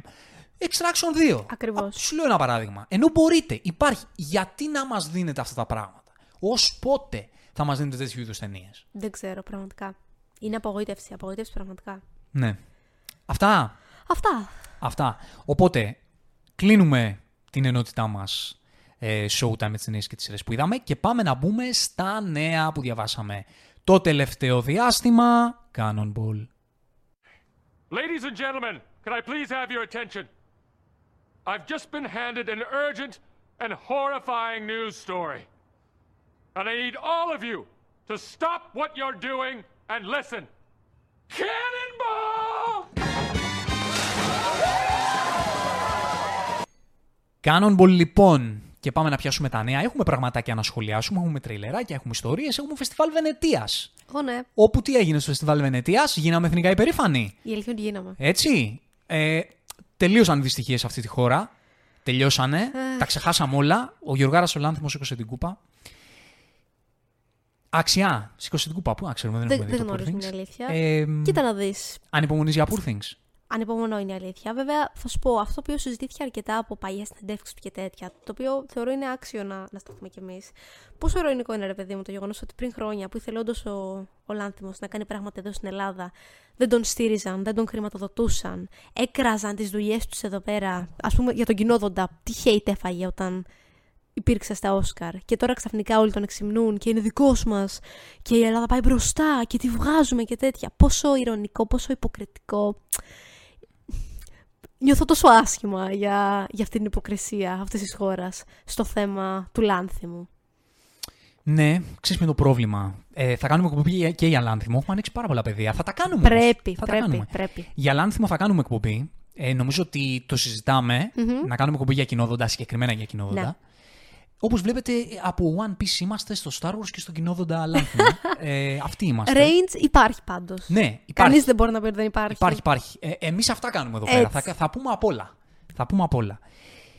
Ο, Λα- τον Λάνθιμο εγώ το, το λατρεύω. Ε, ε, από την πρώτη στιγμή. Ε, όχι από τα βίντεο κλιπ του Σάκη του Ρουβά. Ε, ήμουν και μικρός τότε, δεν τα εκτιμούσα αρκετά. Αλλά το κοινόδοντα, πραγμα... ο κοινόδοντας πραγματικά ήταν μια ταινία που με συγκλώνησε. Και θα έχουμε την ευκαιρία να, να πούμε λοιπόν Βέβαια. περισσότερα γι' αυτό και γενικά για τη φιλμογραφία του Λάνθιμου. Απάνω όμως αυτό που είπες και τι γίνεται, ότι τι, ποιο είναι το πρόβλημα της χώρας. Εγώ δεν περιμένω, ούτε απαιτώ, ούτε χρειάζεται όλος ο κόσμος να γουστάρει το Λάνθιμο και τις ταινίες του και τον κοινόδοντα. Μπορώ 100% να καταλάβω και να κατανοήσω γιατί δεν μπορεί κάποιος να δει τον κοινόδοντα, δεν του αρέσει κτλ. 100%. Εννοείται, φυσικά. Το έχεις δίκιο. πρόβλημα είναι ότι θεωρούμε ότι αυτό που εμάς δεν μας αρέσει, δεν μας αγγίζει, δεν ταιριάζει στη Στην λογική αισθητική μας, μας. Ότι πρέπει να το κατηγορήσουμε, να θεωρήσουμε ότι είναι δίθεν και ψεύτικο και κουλτουριάρικο Και να το μηδενίσουμε και να το εντελώς. μηδενίσουμε. Και εγώ ρωτάω αυτό, απλά αυτό το απλό πράγμα. Ε, αυτοί που συνεχίζουν και κάνουν και δίνουν hate στο λάνθιμο και δεν τους αρέσει και είναι κατανοητό. Ότι βγαίνουν αυτοί οι ηθοποιοί του Hollywood, αυτοί οι καλλιτέχνες και πραγματικά γουστάρουν τόσο πολύ τη δουλειά του, δεν τους βάζει σε σκέψεις. Όχι ότι ο λάνθιμος είναι καλός και εσεί απλά είστε κούτι και δεν καταλαβαίνετε. Καμία σχέση. Δεν σας βάζει σε σκέψεις ότι αυτό το πράγμα που κάνει αυτός ο άνθρωπος μπορεί σε σένα να φαίνεται τίποτα και καλά κάνεις και σου φαίνεται τίποτα. Αλλά μπορείς σε κάποιους άλλους να μιλάει στην καρδιά τους και να τους αγγίζει. Ακριβώς. Ε, αυτό θα πω. Δε- ξε- Πραγματικά σηκώνει τόσο συζήτηση αυτό το θέμα για, το, για τη στάση που έχουμε γενικότερα στους δημιουργούς και σε ένα πολύ συγκεκριμένο νης κομμάτι αυτής της τέχνης και το πώς το κρίνουμε σε αντίθεση με το πώς το κρίνουν έξω. Δηλαδή, Ναι. Είναι πραγματικά κρίμα. Πραγματικά κρίμα. Ο Λάνθιμος πήρε το Χρυσό Λέοντα, το, Το καλύτερο πήρε. βραβείο, το top βραβείο για την καλύτερη ταινία του Φεστιβάλ της Βενετίας για το Poor Things με την Emma Stone και τον Μαρκ Ράφαλο. Ε, στην Ελλάδα θα αργήσουμε λίγο να το δούμε, βγαίνει Γενάρη. Ναι, δυστυχώς. Εγώ περιμένω πώς Πώς και, και πώς πώς. να τη δω αυτή την ταινία. Πώς και πώς. Η καριέρα του Λάνθιμου συνεχίζει και πηγαίνει στο Hollywood με τα χίλια. Η Emma Και είναι και πάρα Stone- πολύ παραγωγικός. Ναι. Είναι τρομερό το πόσα έργα βγάζει ανά, ανά τους χρόνους. Ναι, ναι. Έχει ήδη βγάζει τώρα το. έβ- έβγαλε τώρα το Poor Things. Καπάκι είχε έτοιμη ταινία Το End. το End με την Emma Stone. Και ήδη έχουν γυρίσει κι άλλη μια ταινία στην Ελλάδα. Κρυφά κιόλας. Κρυφά, Εντελώς undercover. Η οποία θα βγει αμέσως μετά. Ακριβώς. Δηλαδή, έχουμε να δούμε τρεις ταινίες προσεχώς. Ήδη έτοιμες. Λάνθιμου με Emma Stone και τρεις. Ακριβώς. Είναι ξεκάθαρα η μουσα του πλέον. Νομίζω θεωρείται ανεπίσημο. Δηλαδή είναι. Και William Defoe. Και, και στο Poor Things και στο End. Ακριβώς. Είναι η μουσα του. Είναι τρομερό το πώς αυτή η γυναίκα, η οποία αμέσως μετά το Oscar της, αμέσως μετά το Oscar, που μπορούσε να κάνει. Ό,τι ήθελε. Ε, να κασάρει, έτσι. Ναι, να βγει ναι, και να ναι. πει πήρα Oscar. Που σε MCU την παρακαλάει Στη το MCU. συγκεκριμένη κιόλας, νομίζω είναι και παραγωγός. Δηλαδή, επένδυσε και η ίδια. Ναι. Την, την, πίστεψε, την πίστεψε την ταινία. Δεν είναι και λίγο αυτό να βάλεις από τα δικά σου χρήματα. Και γυρίζει και λέει αυτή η γυναίκα, παίρνει το Oscar και αντί να πει κασάρο, MCU, πού είσαι, τόσα. Έρχομαι. Ε, τότε ένα blockbuster, δεύτερο blockbuster. Και να έχεις στο τάλιρο, θα, πάω με, θα κάνω τρεις ταινίες λάνθιμο. Λέει η τύπη Έτσι, αυτή. έτσι. Και, τι, και όχι θα κάνω τρεις ταινίες λάνθιμο, θα κάνω τρεις ταινίες λάνθιμο ε, στη δεύτερη. Πρώτη ήταν το favorite. Ε, στη δεύτερη. Βέβαια, Βασικά ήδη. το favorite το είχε κάνει ήδη πριν πάρει το Oscar. Ναι, ισχύει. Ε, τι θα κάνω, ε, θα κάνω το, το τέρας του Frankenstein, να κάνω σεξ με τον Μαρκ Ράφαλο, ε, γυμνή. Μιλάμε για ε, στα κόκκινα τη, η καλλιτεχνική της Ακριβώς. αυτοθυσία. Ακριβώς. Έτσι. Και γύρισε επίσης και ένα short film του Λάνθιμου, το οποίο έκανε και πρεμιέρα στην λυρική σκηνή. Ναι, πέντε Δηλαδή, ταινίες. Πέντε ταινίες. Είναι καταπληκτικό αυτό το πράγμα. Ναι, μαζί με το favorite. Και μάλιστα θεωρείται από πολλούς ότι αυτός είναι ο ρόλος της καριέρας. Δεν υπάρχει αυτό που κάνεις σε αυτήν την Στο ταινία. Poor Things. Ναι, ναι, στο Poor Things. Δεν μπορεί να συγκριθεί με οτιδήποτε άλλο έχει κάνει.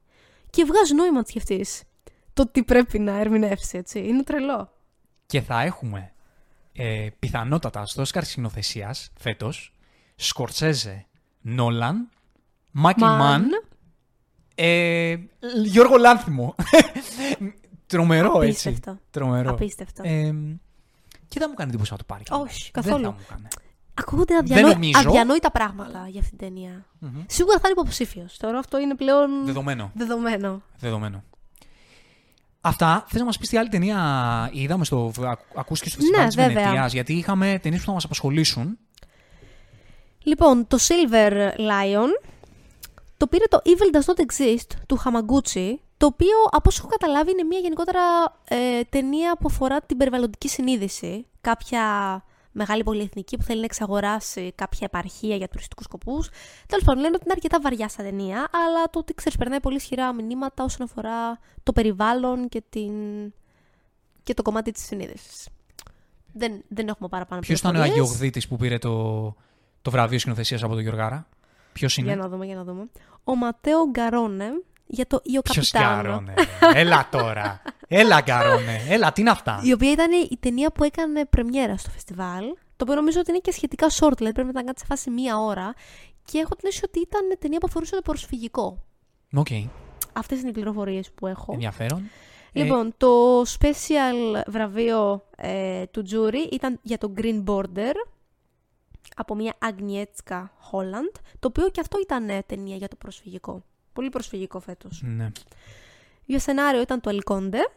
Το Ελκόντε, ε; ε, ήταν πανέξυπνο. Για Η ταινία καλύτερη- που είπαμε, του Παύλου Λαράι. Ναι, ναι, ναι, το, το φαντάζομαι, βγάζει νόημα. Καλύτερη ηθοποιό η κοπέλα πρωταγωνιστή στο Πρεσίλα, Κέιλι Σπέινι, που έχω ακούσει Τε- όντως ότι είναι καταπληκτική. Η ταινία της Σοφία Κόπολα Ναι. ε, α- έχει πάρει πάρα πολύ καλές κριτικές. ναι, ναι, ναι, ναι, Είναι η και ταινία λένε- για την κόρη του Elvis, έτσι. Που λένε κιόλας ότι παρουσιάζει με πάρα πολύ άσχημο τρόπο τον Elvis, που δεν μου φαίνεται α, καθόλου απίθανο, δεδομένου ότι ε, η γυναίκα συμμετέχει. του Elvis, όχι η κόρη η γυναίκα του. του ρε. Elvis, Ε, ναι, ναι. εγώ είπα λάθος. Ε, όπου η Πρισίλα, κιόλας, η αληθινή Πρισίλα, συμμετείχε στην. Ε, νομίζω ήταν και παραγωγός, άρα σίγουρα έχει και ένα βαθμό αλήθειας παραπάνω από όσο τουλάχιστον. Ε, και μετά από αυτή την ταινία Λέγεται. Elvis που είδαμε την προηγούμενη. Λένε ότι είναι άλλο πράγμα. που εμάς Λένε μας άρεσε ότι- καθόλου. Λένε ότι αυτό, αυτή είναι η πραγματικά οσκαρική βερσιόν αυτής της ιστορίας. Οκ.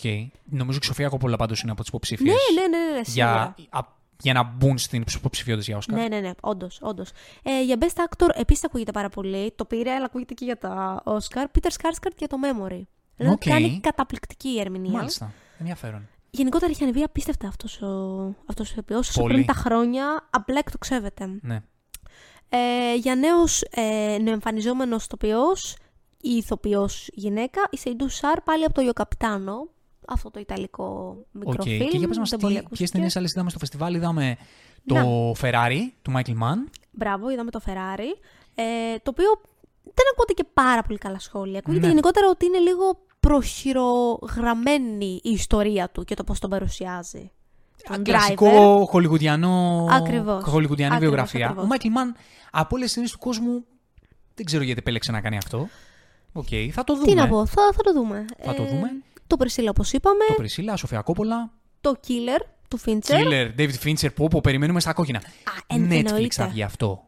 Ή κάνω τεράστιο λάθος. Δεν νομίζω. Κάνω τεράστιο λάθος. Ε, δεν είμαι σίγουρη, δεν είναι απίθανο. Δεν, δεν Γιατί έχω νομίζω ότι μπροστά μου είχε την συμβόλαιο πληροφορία. Fincher με το Netflix. Μπορεί, δεν είναι απίθανο. Είναι με το Οκ. Fassbender. Επιτέλους να τον δούμε να επιστρέφει στις ταινίες. Το πιο ευχάριστο νέο. Ό,τι βγάζει ο Fincher το θέλουμε.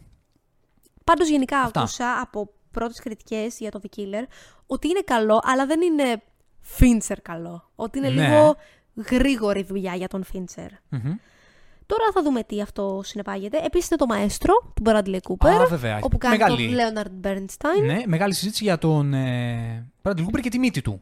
Ναι, για το πώς το έκαναν λίγο υπερβολικά... Ε, τον έκαναν να φαίνεται υπερβολικά Εβραίο, κάπως ρατσιστικά ας πούμε. Τέλος πάντων, η ίδια η οικογένεια του Bernstein γύρισε και είπε ούτε καν, λέτε βλακίες. Δεν, δεν προσβαλλόμαστε εμείς, τώρα προσβάλλει το κάθε άκυρος. Τώρα τι να πεις, δεν μπορείς να έχεις και άποψη γι' αυτο Ε, δεν έχω ακούσει να σου πω την αλήθεια τι, τι ακούγεται για αυτή την ταινία. Δεν ξέρω αν πήρε καλές κριτικές κακές. Πάντως γενικότερα θεωρείται πολύ αβανταδόρικη για υποψηφιότητα και αυτή η ταινία. Οκ, και να προσθέσω ότι ε, αναδείχθηκε και η ταινία την οποία θα στείλουμε για τις υποψηφιότητες των Όσκαρ σαν Ελλάδα. Είναι το πίσω από τις θημωνιές της Ασημίνα Προέδρου. Α, μάλιστα. Οκ, είναι η ταινία η οποία Ωραία. φέτος έστειλε η δική μας Ακαδημία ως προτεινόμενη για το Όσκαρ καλύτερης ξενόγλωσση. Ε, θα τσεκάρουμε Να. στην πρώτη ευκαιρία. Και λοιπόν, πάμε λίγο στα άλλα μας τα νέα, γιατί είχαμε τρελεράκια, είχαμε ιστοριούλες. Να αναφέρουμε βέβαια λίγο πρώτα τα συνολικά gross που έχει κάνει το Barbenheimer, γιατί είναι δυσθεώρητα τα νούμερα. Είναι όντως. Και συνεχίζουν. Ναι. Το Barbie είναι η 12η εμπορικότερη ταινία στην ιστορία του κινηματογράφου. Έχω να σου πω. Αδιανόητο. Με 620 εκατομμύρια domestically, εντός είπα, και συνολικά 1,4 billion. Ξέρεις ποιο είναι το αστείο ότι θυμάμαι, ήμουνα ακριβώς σε αυτόν εδώ τον καναπέ που είμαι τώρα και θυμάμαι να σου λέω, ανακοινώθηκε το cast της Barbie. Και θυμάμαι να βλέπουμε τον, ε, τον Gosling. Και ξέρω εγώ να φάση, ε, και να μου λες, το ακούω, είναι κάπως σουρεάλ, είναι κάπως μέτα. Θυμάμαι να μου το λες αυτό το πράγμα. Ναι. Έβλεπα μπροστά. Έβλεπες πολύ μπροστά. Αλλά θέλω να σου πω, θυμάμαι όταν βλέπαμε τις αρχές αυτής της ιστορίας. Πολλοί έλεγαν θα πει ταινία Barbie, τι μαλακίες είναι αυτά τώρα και τι θα είναι. Θα είναι live action του παιδικού και θα είναι χαζό. Και άλλοι έλεγαν μετά θα είναι υπερβολικά μέτα, θα είναι πολύ ψαγμένο. Και τελικά γίνεται κάτι στο ενδιάμεσο με πάρα πολύ ιδιαίτερο τρόπο. Ποιος θα περίμενε πόσο πολύ θα εισχωρούσε στην παγκόσμια επιτυχία του κινηματογράφου αυτή την ταινία; Πραγματικά, μιλάμε έσπασε όλα τα κοντέρ. Ναι. Μυθικά νούμερα, μυθικά. Και απ' την άλλη το Oppenheimer, που είναι, έχει επίσης μυθικά Επίσης για το νούμερα. είδος του. Για το είδος του έχει ασύλληπτα νούμερα. 320 εκατομμύρια domestically, εντός είπα. Συνολικά σπάει αυτή τη στιγμή που μιλάμε το φράγμα των 900 εκατομμυρίων. Τρομερό. Λίγο Τρομερό. πριν το billion για μια φωτογραφική ταινία για τον Oppenheimer. Απίστευτο. Δεύτερη εμπορικότερη R-rated ταινία όλων των εποχών πίσω μόνο από τον Joker. Και ξέρεις τι, ε, αν δεν ήταν του Νόλαν, δεν θα είχε αυτή την επιτυχία. Ναι, ναι, Και το ίδιο ναι, cast θα ναι. ήταν. Πω, Ακριβώς. βέβαια. Η ίδια ακριβώς ταινία. Αν Αλήθεια. δεν ήταν το όνομα του Νόλαν, δεν θα είχε αυτή την επιτυχία. Έχει το άγγιγμα του Μίδα ο άτιμος. Το έχει. Ναι. Το έχει, όντως. Πάντως, το δικό μου συμπέρασμα εμπορικά, γιατί είμαστε σε μια εποχή που πάντα εμάς που γουστάρουμε αίθουσες, μας προβληματίζει λίγο το γεγονός, βασικά το φαινόμενο του προς τα που πάει το μεσο και το πόσο θα, κατά πόσο θα μπορεί να έχει δύναμη στο μέλλον. Βλέπουμε ότι το Barbenheimer, δύο ταινίες που έσκασαν πολύ διαφορετικές μεταξύ τους την ίδια μέρα, ε, μάζεψαν συνολικά πάνω από 2 billions. Ε, κοντά, όχι κοντά, ε, είμαστε στα Και τα έξι, μάζεψαν ε, στις, 200. στις αίθουσες. Είναι τόσο ωραίο να το Στις σκέφτεσαι αίθουσες, ναι. αυτό. Τόσος κόσμος πήγε στις αίθουσες. Είναι καταπληκτικό αυτό, γιατί καμία από τις δύο ταινίες δεν βγήκε σε πλατφόρμα. Το οποίο για μένα αποδεικνύει ότι ο εμπορικός κινηματογράφος πλέον πρέπει να στραφεί σε ταινίες που απευθύνονται σε όλους. Σωστά. Με την καλή την έννοια. Σωστά. Σε όλους. Ε, αυτό είναι, και αυτό είναι το κλειδί, γιατί τα franchise όσο συνεχίζουν, ναι, μεν ήταν η εύκολη λύση για το Hollywood ότι κάνουμε franchise, ο κόσμος ξέρει την ιστορία, θα επιστρέψει, αλλά πλέον βλέπεις ότι τα franchise αρχίζουν και έχουν ταβάνι. Γιατί απευθύνονται σε όλο και λιγότερο κόσμο. Ή ξέρεις remaking, reshootings, Όλα rebootings, όλα αυτά. Εκτός αν είναι το Maverick. Να, ισχύει. Επίσης, να πούμε για το One Piece. Α πούμε γι' αυτό, μιας Θες να μας πεις μια σύντομη γνώμη, είδες ελάχιστα. Είδα ελάχιστα. Αλλά πώς σου, πώς σου φάνηκε σαν εικόνα, εγώ τα έχω πει σε δύο εκπομπές. Μου άρεσε πάρα πολύ, να σου πω την αλήθεια. Θεωρώ ότι ήταν Εσύ που δεν έχεις εικόνα, ρε παιδί μου, από την Ξέρεις original τι, ιστορία. Δεν έχω δει από το, από το άνιμε. Έχω δει γενικότερα αποσπάσματα από διάφορα άνιμε, άρα μπορώ να καταλάβω ποιο ακριβώς ήταν το ύφος και θεωρώ ότι έκαναν πραγματικά μια πάρα πολύ τίμια και ωραία δουλειά για να το αποτυπώσουν αυτό με έναν τρόπο έτσι ώστε να μην φανεί εντελώς άσχετο, αλλά να μην φανεί και άβολο ή cringe, ξέρεις, το πόσο εκφραστικό είναι ένα άνιμε σε σχέση με το πώς θα φαίνονταν αυτό στο live action.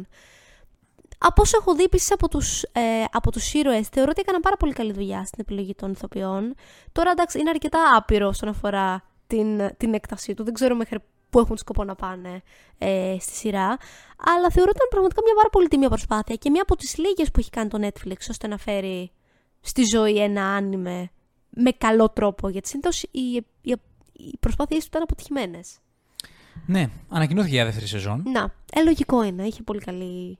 Και η παραγωγή της σειράς έκαναν κάποιες δηλώσεις που είπαν ότι εμείς ιδανικά θέλουμε 12 σεζόν. Δε- Δεν μπορεί να υπάρξει αυτό το πράγμα, δεν μπορεί να γίνει. Τι λες τώρα; Δεν μπορεί να γίνει. Λένε ότι το πλάνο μα. Αν αυτό που κάνει το Λουφ θα είναι 40 τότε. Ναι, αυτό είναι το θέμα, αυτό είναι το ερώτημα. Το πλάνο μας είναι, λέει, ότι αν δεν τα καταφέρουμε με τις 12, ναι. ε, το οποίο το θεωρώ ουτοπικό, ότι έχουμε πλάνο να το κλείσουμε σε 6. Στις 6 και 6 Ναι. είναι πολλές ρε. εσύ. Ε, Τι θα κάνουν. 6 Μο- είναι πολλές, είναι και λίγες. Το μόνο, που μπορώ, το μόνο που μπορώ να σκεφτώ είναι να κάνουν de-aging στον ηθοποιό που κάνει τον Λούφι. Όπως θα κάνουν, διάβασα στο, στρ- στα παιδιά του Stranger Things, που πλέον δεν είναι παιδιά, είπαν στην επόμενη σεζόν θα κάνουν de-aging, C- CGI. Για να κάνουν. Για να φανούν πάλι παιδιά. Θα Για είναι, να όλο, κάνουν σκηνές prequel. θα είναι όλο. Όχι, έτσι όπως είναι η συνέχεια της σειράς. Επειδή τώρα τα παιδιά είναι όλα 20 και θέλουν να τα κάνουν να φαίνονται πώ είναι στη σειρά 17, θα βάλουν de-aging. Πω, πω, τραγικό. Ελπίζω να, να μην είναι κακό το de-aging. Τραγικό. Τι να πω. Ενώ έχουμε κάτι κλαμπατσίμπα να έξω από το δρόμο, δεν ξέρω αν περνάνε στα μικρόφωνά σας. Έτσι, δίνουν μια πολύ ωραία, πολύ πολιτισμική άβρα στην Ευχάριστο εκπομπή μουσικό μας. διάλειμμα. ε, έξι σεζόν πάντως. Είναι πάρα πολλές τηλεοπτικά. Ε, δεν μπορώ να φανταστώ να βγαίνει αυτή η ιστορία σε έξι σεζόν πάντως. Δηλαδή, Δεν ξέρω και αν αν θα κρατηθεί ο ντόρος, ρε συζητάγαμε- παιδί μου. Δηλαδή τώρα υπήρχε και το ενδιαφέρον, υπήρχε και ο ενθουσιασμός των ατόμων που βλέπουν το άνιμε. Δεν ξέρω τώρα τι θα γίνει. Εγώ φοβάμαι ότι μια ωραία πρωί απλά θα κοπεί. Ναι. Μου φαίνεται Άντε να απίθανο να, κρατήσει ολοκληρωθεί τρεις αυτό το σεζόν, εγχείρημα. τέσσερις. Όσο καλά δηλαδή και να πηγαίνει, ε, δεν είμαι αισιόδοξος για το πώς μπορεί όντως να ολοκληρωθεί. Τι να πω, θα δούμε. Είχαμε κάποιες δηλώσεις, βασικά κάποιες φήμες, ότι πέσει να πουληθεί η Disney. Τι σου λέει αυτό; Υπάρχουν καιρό αυτές οι φήμες. Κοίτα, ξέρω ότι πάει από το κακό στο χειρότερο. Από άποψη. Δεν είναι πολύ καλά τα πράγματα τώρα η Όχι, αλήθεια είναι. δεν Ειδικά είναι, το δυστυχώς. Disney Plus αρχίζει και μετατρέπεται σε φιάσκο. Και ξέρεις από τι επίσης το καταλαβαίνω αυτό, ότι εδώ πέρα στην Ελλάδα προωθείται πάρα πολύ. Σκάει- Παντού έχει σκάσει αφήσεις, προσφορά. διαφημίσεις. Ναι. Ε, Πώς το λένε, χορηγούμενα, ambassadors, influencers. Δηλαδή έχουν βάλει τους πάντες και διαφημίζουν Disney Plus.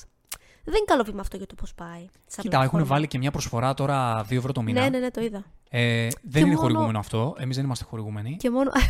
να ξέρετε. Hashtag ad. ναι. Καλό, Ε, καλά δεν θα ήταν να ήμασταν Disney δεν χορηγούμενοι. ξέρω. Ναι, Disney, άμα ακούς 700 Άμα subscribers. θες, έτσι. 700 subscribers Disney. Πάω το βρεις αυτό. δεν υπάρχει αλλού. 700 subscribers. Αν και νομίζω ότι αν ακούει η Disney τις εκπομπές μας, δεν νομίζω. Δεν, δεν λέμε και τα καλύτερα τελευταία, οπότε δεν νομίζω να μας επέλεγε. Ναι, η- Ε, η αλήθεια είναι αυτή. Αλλά υπάρχουν αυτές οι φήμες. Κοίτα, εμένα μου άρεσε η Αζόκα. Δεν ξέρω αν μετράει αυτό. Μου άρεσε η Αζόκα. Ναι, μια καλή κουβέντα εσύ την είπες από, από την Είδες, πλευρά τη είδες. δική σου. Υπάρχουν λοιπόν αυτές οι φήμες. Ε, δεν ξέρω κατά πόσο υφίστανται ή ανταποκρίνονται στην πραγματικότητα. Ρωτήσανε και τον Άγκερ, τον CEO της Disney, ο οποίος γύρισε και είπε: Εντάξει, υπάρχουν κάποιες ρυθμιστικές αρχές. Δεν θα μπορούσε να γίνει αυτό το πράγμα, δεν θα μας το επιτρέπανε. Δηλαδή το πήγε εκεί, ότι μην μιλάμε τοπικά, γιατί οι ρυθμιστικές αρχές δεν θα επέτρεπαν ένα τέτοιο deal α- απίστευτα πολλών δισεκατομμυρίων. Όπου βέβαια ξέρεις, αν υπήρχε ένας αγοραστή που θα μπορούσε να αγοράσει την Disney ένα τέτοιο κολοσσό, θα ήταν μόνο η Apple. Όντως. Έτσι. Υπάρχουν λοιπόν αυτές οι φήμες. Α μην τις πάρουμε ακόμα στα σοβαρά. Δεν θα ήθελα να γίνει αυτό. Δεν ξέρω τι σημασία Ξέρεις μπορεί να τι, έχει. μωρέ, αλλά- έχω συνδυάσει την Apple δημιουργικά με κάτι πολύ συγκεκριμένο. Δεν θα ήθελα να πάρει κάτω από, την, από το ρεπερτόριό της ε, έργα και δημιουργίες του, της Disney, τόσο μαζικά Ε, μπορεί να το κάνει και καλύτερα, αυτό και ξέρεις. εμπορικά. Εσύ τι πιστεύεις; Εντάξει, κοίτα, μιλάμε τώρα για ένα σενάριο αυτό τώρα τύπου. Καλά, είναι λίγο sci-fi, δεν μπορούμε ακόμα να να κατέβουν ξέρουμε. εξωγήινοι. Δηλαδή, μιλάμε τώρα. Είναι κάτι τρομακτικά Δεν θεωρώ ότι- τεράστιο δεν και θεωρώ ότι θα δύσκολο να ενδιαφερόταν. υλοποιηθεί δεν αυτό. ξέρω γιατί, νιώθω ότι δεν θα ενδιαφερόταν Ναι. η Apple γι' αυτό. Ποιος ξέρει. Ε, μ, και να πάμε λίγο και στα υπερηρωικά. Βασικά, πριν πάμε στα υπερηρωικά, να πούμε για δύο τρέιλεράκια που είχαμε, ε, πολυ γρήγορα. Είχαμε νέο τρέιλερ για το Killers of the Flower Moon, Ω, ναι. τους Μάρτιν Σκορσέζε, Ντενίρο, Τικάπριο, μία από τις ταινίες που Από τις πιο πολύ αναμενόμενες. πολύ αναμενόμενες της χρονιάς. ταινίες. Ε, εμένα με πιάσει ψυχή μου αυτό το τρέιλερ. Ξεκάθαρα. Είναι από τα Φαίνεται πιο κάτι βαριά πολύ πράγματα. δυνατό. Ναι, ναι, ναι. Πολύ δυνατό, πολύ Και ανατριχιαστικό. ξέρεις τι μου βγάζει; Μου βγάζει ταινία άλλης εποχής. Είναι ταινία που θα έβγαινε σε άλλη δεκαετία. Ναι. Δεν. Ξέρεις, βγάζει αυτό που λέμε μια παλιά καλή ταινία. Ακούγεται από τα πρώτα reviews ότι είναι αριστούργημα. Όντως, όντως. Και αναμένουμε κάτι τέτοιο. Ε, εντάξει, είναι, είναι από τις ταινίες που Μέχρι περιμένουμε και πώς το πώς. πόστερ μοιάζει άλλης εποχής. Ναι. Δεν σου θυμίζει άλλη εποχή. Ε, επιτεδευμένα φαντάζομαι. Ε, εννοείται, αλλά το κάνει με την καλή έννοια. Αυτό είναι το θέμα. Και όταν έχεις μια ταινία Σκορτσέζε, ε, Ντενίρο, Ντικάπριο. Τικάπριο. Ε, εντάξει, Για- εσύ, για τριάδα. δηλαδή. Okay, πόσο ακόμα θα μπορούμε να βλέπουμε Ακριβώς. αυτούς τους ανθρώπους μαζί. να μαζί στο φεστιβάλ, νομίζω των κανόν, είναι τόσο συγκινητικό να τους βλέπεις μαζί για τους τρεις. Είναι, Πραγματικά. είναι απίστευτο. Ναι. Είναι, ξέρεις, ένα, μια ομαδούλα, ένα παρεάκι που θα μείνει στην ιστορία. Αναμφίβολα. Έτσι, θα μείνει στην ιστορία. Αναμφίβολα. Ε, και είχαμε και ένα άλλο τριλεράκι για μια ακόμα ταινία που και αυτή θα παίξει στα βραβεία από τις δυνατές της φετινής χρονιάς. Bike Raiders. Δεν το είδα ακόμη. Δεν το είδες ακόμα. Δυνατότατο. Με Μου έχει Austin πει Butler, διαφορά, αλλά δεν το έχω Tom δει. Hardy, Jodie Comer. Ε, μια ταινία του Jeff Nichols. Πολύ καλά το θυμάμαι. Ε, είναι μηχανόβοι σε τύπου Sons of Anarchy δεκαετία 50-60. Πολύ μπάντα φαίνεται. Ατμοσφαιρικά πάντως πρέπει να είναι ό,τι καλύτερο. Κοίτα, εγώ που είμαι hardcore fan Tom Hardy, τον είδα Είναι στο πολύ τρέιλερ μπάντας. και λέω «Θεέ μου, φέρτε τον μου τώρα». φέρτε μου τον Tom Hardy. Γιατί έχουμε να τον δούμε σε μια ταινία, ξέρεις, να, να κάνει τα δικά του καιρό. Όντως. Είχε βγάλει το, Αλήθεια είναι αυτό. το καπόνε, ε, Δεν πήγε εκεί πολύ καλά. δεν πήγε και πολύ καλά, οπότε περιμένουμε τώρα νέο Tom Hardy δυνατό. Αυτά και πάμε λίγο να κλείσουμε με τα, με τα υπερηρωικά μας. Έτσι. Τρέιλερ Aquaman 2. Μμμ. Πώς φάνηκε; Ωραίο ήταν. Το περιμένουμε Δεκέμβριο. Νομίζω Δεκέμβριο, ναι. Ναι. Ε, εγώ, όχι, πραγματικά, Εσένα σου φάνηκε πιο ωραίο από ό,τι φάνηκε σε μένα. ναι. δηλα- Ενώ ήταν μια ταινία που γενικά το τι ακούγεται για αυτό το Aquaman τα τελευταία, ότι η Warner δεν το πιστεύει καθόλου, ότι δεν θα δώσει λεφτά καθόλου στο marketing, το θεωρεί πεταμένη υπόθεση. Όλος χαμός με την Amber. Σκεφτόντουσαν να τα κυρώσουν με την Amber Heart εκεί πέρα, όλη η ιστορία. Γενικά φαινόταν ένα project από αυτά της Warner τελευταία, από τα πολλά τα καταδικασμένα. Ε, κοίτα, εγώ στο τρέιλερ, ξέρεις βασικά τι με πιάνει εμένα στο τρέιλερ. Με πιάνει λίγο το να δω Jason Momoa, ε, πατέρα μόνο, να προσπαθεί να ζυγίσει λίγο τη ζωή του βασιλιά της Ατλαντίδας με τον πατέρα ενός παιδιού μικρού μωρού που προσπαθεί να το μεγαλώσει. Έτσι όπως το λες, ακούγεται σαν fantasy rom-com δεκαετίας 90. Λατρεμένο δηλαδή. δηλαδή ένα τέλειο πράγμα. Εννοείς ότι τέλειο πράγμα δηλαδή. Είναι, είναι ό,τι πιο ιδανικό για σένα αυτό που μου λες. Βεβαίως. Δηλαδή για- και γι' αυτό με πιάνει όπως σου είπα. Ένας νέος πατέρας βασιλιάς προσπαθεί να ισορροπήσει τη ζωή του ανάμεσα στο παιδί του και στο βασίλειό του, ο οποίος έχει κοιλιακού και είναι σεξι. Ε, Υπέροχο πράγμα δηλαδή. Με- που, που τον υποδίεται του αν δεν είναι έτσι, εγώ θα απογοητευτώ. Εγώ λέω έτσι θα είναι. Έτσι το είδα. Ε, τώρα, άμα δουλεύει το action, άμα όλο αυτό εγώ το δεν πράγμα έχω πολλές ελπίδες να σου πω είναι την φαν, αλήθεια. θα Δεν το νομίζω. δούμε. Εμένα, ξέρεις τι γίνεται. Επειδή το Aquaman το πρώτο δεν ήταν από τις αγαπημένες μου ταινίες, γιατί δεν μ' άρεσε λίγο το πάντρεμα αυτό, το μαρβελικό με το πιο σκοτεινό ύφος του James Wan. Ενώ δηλαδή ήταν μια ταινία που αν ήταν πιο James Wan θα τη λάτρευα, Εγώ δεν βρήκα κάτι σκοτεινό. αλλά Μου άρεσε, υπήρχαν αλλά μου άρεσε στιγμές επειδή... σκοτεινές. Εγώ δεν ήταν κάτι σκοτεινό, να σου πω την Εντάξει, αλήθεια. μάχη με τους σκελετούς, ε, στην αρχή λίγο, τα κύματα, να βγαίνει από τη θάλασσα ο, ο Τζέσο Μωμόα. Υπήρχαν στιγμές σκοτεινές. Δεν θα το έλεγα, να σου πω, δεν το Οκ. ένιωσα. Αλλά είχε μια, ένα πέπλο μαρβελιάς, Ου, αυτό το το οποίο είχε. δεν μ' άρεσε, δεν μου λειτούργησε. Δηλαδή, ακόμα και τα αστεία δεν μ' άρεσαν. Εδώ θέλω να πιστεύω ότι αυτό θα είναι λίγο καλύ- καλύτερο, το, το πάντρεμα θα είναι πιο ωραίο. Εγώ το αντίθετο πιστεύω. Ότι τώρα θα είναι ακόμη πιο πολύ μαρβελιά. Το Ναι. τρέιλερ αυτό μου έβγαλε. Οκ. Ναι. Θα δούμε, τι να πούμε. Δεν, δεν μπορούμε Ε, να ξέρουμε ακόμη. Παρ' όλα αυτά, εγώ. Επίσης πιστεύω ότι θα πάει κάκιστα. Πρακτικά. Ναι. Το νιώθω ήδη. Αυτό το θα φοβάμαι πάει κι εγώ. κάκιστα. Θα, θα γίνει τεράστια βουτιά.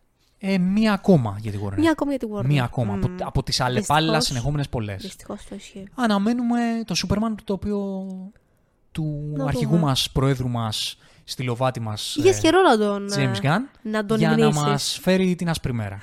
Εντάξει, μην πιάσουμε τα περιρροϊκά. Τα αφήνουμε Όχι, στην άκρη πολύ όχι. επιτεδευμένα γιατί είμαστε πολύ απογοητευμένοι γενικότερα και πραγματικά νομίζουμε ότι ή- ήρθε η ώρα και εμείς σαν δημιουργοί περιεχομένου εκεί έξω να δίνουμε τα φώτα μας Σε κάτι λίγο πιο διαφορετικό. δίπλα. Μμ, ακριβώς. λίγο πιο δίπλα και όχι τόσο πολύ στις περιρροϊκές ταινίες, γιατί αυτή τη στιγμή στρατηγικά, και πραγματικά το λέω στρατηγικά, πρέπει να υπάρξει ένα σοκ στο είδος, έτσι ώστε να αλλάξει η ρότα. Και επίσης σου πω κάτι, αρχίζουμε και συνειδητοποιούμε νομίζω και οι δύο ειδικά, ε, ως μεγάλοι λάτρες αυτού του είδους, ότι ίσως τελικά ε, να φτάσουμε σε σημείο να να μην τα βλέπουμε όλα. Εγώ το Αν είναι δήλωσα. να απογοητευόμαστε τόσο πολύ από τα 8 στα 10, ίσως χρειάζεται να κάνουμε κάποια επιλογή. Τι να πω. Δεν... Δηλαδή, ακόμη και ως άνθρωποι που έχουμε μια εκπομπή που θεωρητικά έχουμε ένα παραπάνω λόγο να λέμε ότι πρέπει να τα βλέπουμε όλα, ειδικά σε αυτό το είδος που είναι λίγο πιο ε, εξαρτημένα το ένα με το επόμενο. Αν κάθε φορά να ξενερώνουμε και να απογοητευόμαστε και να μην περνάμε καλά, ε, όχι, γιατί να το κάνουμε αυτό; Θα κάνουμε μια επιλογή. Ναι. Ε, μ, εντάξει, εμείς δεν χρειάζεται να τα βλέπουμε όλα. Εντάξει, και το, μην- είναι έτσι η φάση μας και από εδώ και πέρα θα είναι έτσι η φάση μας. Γιατί στην, α- ειδικά στην αρχή προσπαθούσαμε να, τα, να καλύπτουμε όσο το περισσότερα, ειδικά ότι σε ό,τι είχε να κάνει με το περιεροϊκό είδος, που πραγματικά μας αρέσει. Και να τα λέμε όλα. Γιατί ξέρεις, στην Ναι. αρχή είχαμε, είχαμε έρθει στο συμπέρασμα και λέγαμε θα τα βλέπουμε ό,τι θέλουμε να βλέπουμε, αλλά θα μιλάμε για όσα μας αρέσουν. Τώρα δεν νομίζω ότι καν θα πηγαίνουμε να τα βλέπουμε όλα. Όχι, και επειδή το, το επαναλαμβάνω, επειδή και οι δύο είμαστε πραγματικά λάτρεις του είδους, Βέβαια. στρατηγικά θεωρώ ότι πρέπει να υπάρξει ένα σοκ. Εγώ, σε ό,τι έχει να κάνει με τη DC, έχω πραγματικά ελπίδες σε αυτό το πράγμα που θα να κάνει ο James Wan. Θα το δω και θα, και θα δω ε, τι θα γίνει, αλλά έχω ελπίδες. Ε, δεν χρειάζεται να όλοι να, τις, ε, να συμφωνούν, αλλά εγώ έχω προσωπικά Ναι, ναι, ναι, ελπίδες. ναι, ναι. Για το MCU δεν έχω καθόλου ελπίδες αυτή τη στιγμή. Είμαι πάρα πολύ απογοητευμένος. Το είπα σε σένα, το δηλώνω και δημόσια. Το The Marvels δεν θα το δω και δεν θα το δω στρατηγικά γιατί θεωρώ ότι πρέπει αυτό το μονοκούκι τυφλό, είτε αυτή η τυφλή στήριξη σε ό,τι κάνει το MCU, δεν είμαι σε αυτή τη φάση πλέον. Ε, στήριζα πάρα πολύ το MCU και το γούσταρα πάρα πολύ στο Infinity Saga. Πλέον θεωρώ ότι πρέπει να δεχθεί ένα σοκ για να αρχίσει να αντιλαμβάνονται εκεί μέσα. Να αρχίσουν να αντιλαμβάνονται κάποια πράγματα. Και στην είδηση που θα πήγαινα και ίσως μου δημιουργεί μια υπόνοια ελπίδας ότι ίσως αρχίζουν και καταλαβαίνουν μερικά πράγματα, είναι όλοι αυτοί, όλες αυτές οι φήμες που έχουν βγει για τον σκηνοθέτη του Secret Wars. Όπου ακούστηκε ότι προτείναν θέση στον Κουαρόν, που αυτό είναι πραγματικά ένα βήμα σε έναν δημιουργό καλλιτέχνη να του δώσει κάτι τέτοιο. Αυτό θα ήταν πραγματικά μια πολύ καλή επιλογή. Ε, δεν ξέρω που θα, θα, πώς αν ο Κουαρόν θα ήθελε ποτέ να κάνει κάτι τέτοιο, πώς θα μπορούσε τη δική του τη φωνή και τα δικά του θέλω να τα, να τα επιβάλλει σε αυτόν τον μηχανισμό του Φάγκη αυτή τη στιγμή. Δεν Που ξέρω είναι πώς θα ό,τι μπορούσε να πιο, λειτουργήσει. ό,τι πιο μαζικό και επαναλαμβανόμενο και προβλέψιμο υπάρχει. Ναι, αλλά για μένα σωστή κίνηση θα ήταν. Ε, ελάτε κύριε Αλφόνσο Κουαρόν. Θέλετε να κάνετε το Secret Wars. Σας δίνω ένα σκασμό λεφτά. Ε, Κάντε ό,τι θέλετε, λέει ο Κουαρόν- ό,τι καταλαβαίνετε. Πάει ο Κουαρόν και λέει: Οπα, συγγνώμη κύριε Φάγκη, να έρθω εγώ τώρα να μου πεις εσύ, κάνε μου αυτό το fanservice για να με αυτό. Δεν έχει. Και να πει ο Φάγκη: Όχι κύριε Κουαρόν, σας δίνω ένα σκασμό λεφτά για να κάνετε ό,τι στο καλό θέλετε. Ό,τι, ό,τι στο καλό θέλετε. Για μένα αυτή είναι η σωστή επιλογή σε αυτή την προκειμένη περίπτωση. Δεν θα γίνει ποτέ αυτό. Αυτό που ακούγεται έντονα, αυτό μάλλον δεν θα γίνει, αλλά αυτό, αλλά αυτό που ακούγεται έντονα είναι ότι ε, ο, υποψή- ο νούμερο ένα υποψήφιος αυτή τη στιγμή είναι ο Σαμ Ράιμι. Ναι. Το οποίο είναι η δεύτερη καλύτερη επιλογή. Όντως, να όντως, φέρω έναν είναι άνθρωπο ο όντως. οποίος ξέρει από υπερηρωτικό σινεμά, έχει δικό του όραμα, το πάντρεμα το δικό του με τη Marvel στο ε, Mansion, oh, Mansion of Madness είπα, πω, ό,τι να είναι, πώς μου ήρθε, στο Multiverse of Madness. Ε, σεναριακά εμένα δεν μου λειτουργήσε τόσο, μου δημιούργησε όμως πάρα πολύ αισθητικά. Σωστά. Οπότε θεωρώ ότι είναι ένα βήμα προς σωστή κατεύθυνση. Ναι, Ε, είναι όντως. Για το The Marvels δεν έχω καμία ελπίδα, δεν, δεν με ενδιαφέρει καθόλου. Ε, Τίποτα. Συγγνώμη αν σα απογοητεύουμε, αλλά γι' αυτό είμαστε εδώ για να τα λέμε έτσι όπως ε, Τα νιώθουμε. όπως τα νιώθουμε και δεν είμαστε το ότι γουστάρουμε υπερηρωτικό σινεμά και υπερηρωτική τηλεόραση και ότι έχουμε πολύ τέτοιο περιεχόμενο στο Δεν κανάλι. σημαίνει ότι τα γουστάρουμε κιόλας. δεν σημ- και δεν σημαίνει ότι πρέπει να τα στηρίζουμε ή Σωστό. να μας αρέσουν. Όντως. Ναι, θεωρώ ότι η ειλικρινής θέση μας θα πρέπει να είναι να το κρίνουμε το είδος και σαν λάτριστου με βάση τα συναισθήματά μας και όχι να το στηρίζουμε ό,τι και αν Τυφλά. γίνει. Ακριβώς. Ναι. Ακριβώς. Και αυτό προτείνουμε και σε εσάς. Τώρα, μακάρι εσάς να είστε ικανοποιημένοι και να σας φαίνονται όλα ωραία. Άμα όλα σας φαίνονται ωραία, καλά θα κάνετε να συνεχίζετε να το, να το στηρίζετε. Αυτά. Οπότε να πούμε και στην τελευταία ενότητα της εκπομπής που έχει να κάνει με το τι μας έρχεται. Βέβαια. Τελευταία Γενικά- ενότητα της εκπομπής. Ε, box of chocolates. Γιατί όπως ε, η ζωή, έτσι και οι ταινίες και οι σειρές που μας έρχονται είναι σαν ένα κουτί σοκολατάκια. Ποτέ δεν ξέρεις, σύμφωνα με το Forrest Gump, τι είναι αυτό που θα σου έρθει. My mom always said life was like a box of chocolates. You never know what you're gonna get.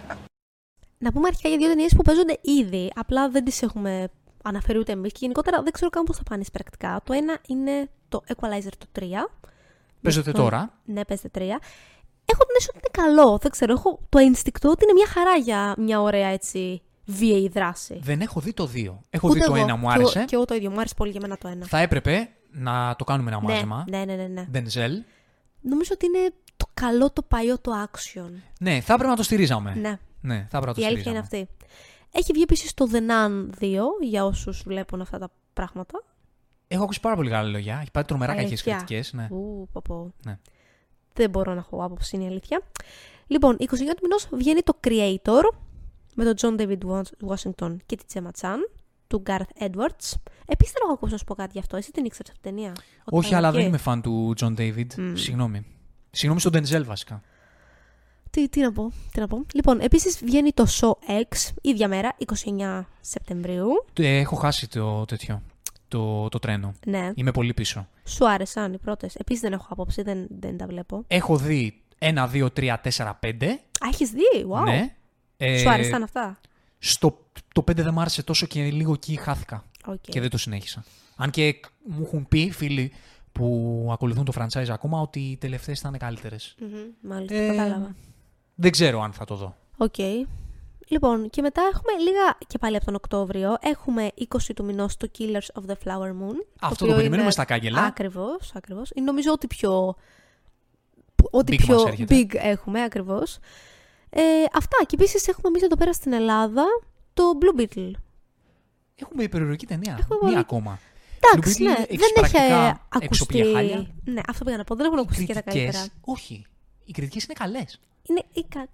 Τι θεωρείς τώρα καλό, εγώ άκουσα ότι είναι οκ. Ε, ναι. Αυτό Καλό, δεν- Κακό είναι αυτό. Ε, ναι, ξέρω εγώ. Δεν είναι και Ε, τέλειο. Εγώ μπορώ να σου πω ότι θα το έβλεπα. Θα το Και εγώ βλέπα... θα το έβλεπα, μωρέ, πολύ Είναι από τις ταινίες που θα ευχαρίστως. τις έβλεπα γιατί μου βγάζει το super hero movie των Zeros. Το οποίο εγώ πάντα το στηρίζω. Κοίτα να δεις, θα είναι φουλ έτσι οικογενειακό, ανάλαφρο, γλυκό. Τέλεια, αυτό θέλω. Δεν νομίζω ότι πρέπει να πας να το δεις α, έχοντας άλλες προσδοκίες. Δηλαδή πρέπει να πας και να δεις, να ξέρεις τι να δεις, να ξέρεις τι να περιμένεις. Σε σχέση με, τις, με τελευταίες super hero movies που υποτίθεται ότι είναι αυτό, αλλά δεν είναι αυτό ή δεν λειτουργεί, προτιμώ να δω κάτι το οποίο είναι πιο True στη φύση του. ειλικρινά αυτό. Ακριβώς. Ε, Σε αυτό έχεις δίκιο. Ναι, εγώ θα το βλέπα. Πολύ ευχαρίστως, εννοείται πλάκα κάνεις. Ναι. Και, ο, και ο πρωταγωνιστής είναι συμπαθέστατος, τον αγαπάμε τόσο πολύ από το Κομπρακάι. Και μπράβο του που πήρε κάτι το συμπορικό. Να δούμε πώς θα είναι. Περίεργη είμαι. Αυτά. Αυτά έχουμε. Δεν έχω ακούσει για κάτι άλλο το οποίο βγαίνει τώρα μες στον επόμενο μήνα. Γενικότερα τα πιο big πράγματα έρχονται από πιο Νοέμβριο και μετά. Πολλά ήταν να βγουν και αυτό το διάστημα και πήραν ε, μια αναβολή λόγω της απεργίας. Άρα γι' αυτό έχουμε λίγα λιγότερα πράγματα. Ναι. Αυτά λοιπόν. Ε, αυτή ήταν η κουβεντούλα μας και σήμερα. Είπαμε λίγο απ' όλα. Έχουμε μπόλικα πράγματα όπως σας προλογίσαμε πολλά. Δηλαδή και για Νόλαν θέλουμε να κάνουμε. Για, Για Λάνθιμο Λάνθιμο. θα κάνουμε. Για Ζώκα. Για Ζώκα θα κάνουμε όταν τελειώσει spoiler. Γενικά το ανοίγουμε το πράγμα. Κάναμε και για άνιμε σε, αυτήν εδώ τη- σε αυτό εδώ το κανάλι. Τα έχουμε- έχουμε κάνει λίγο απ' όλα και αυτό θα συνεχίσουμε να κάνουμε για ιστορίες ηρώων και ιστορίες φαντασίας. Μιλάμε και όπου βρίσκουμε ιστορίες που μας εμπνέουν Και μας αγγίζουν και μας γενικότερα. αγγίζουν και θέλουμε να μιλάμε για αυτές σ- σε όποιο είδος και να είναι, ε, θα, το, α, θα το ακολουθούμε και είστε ευπρόσδεκτοι όλοι στα ταξίδια μας. Τα λέμε στο επόμενο ηρωικό ταξίδι. From Zero to Hero. Just like that.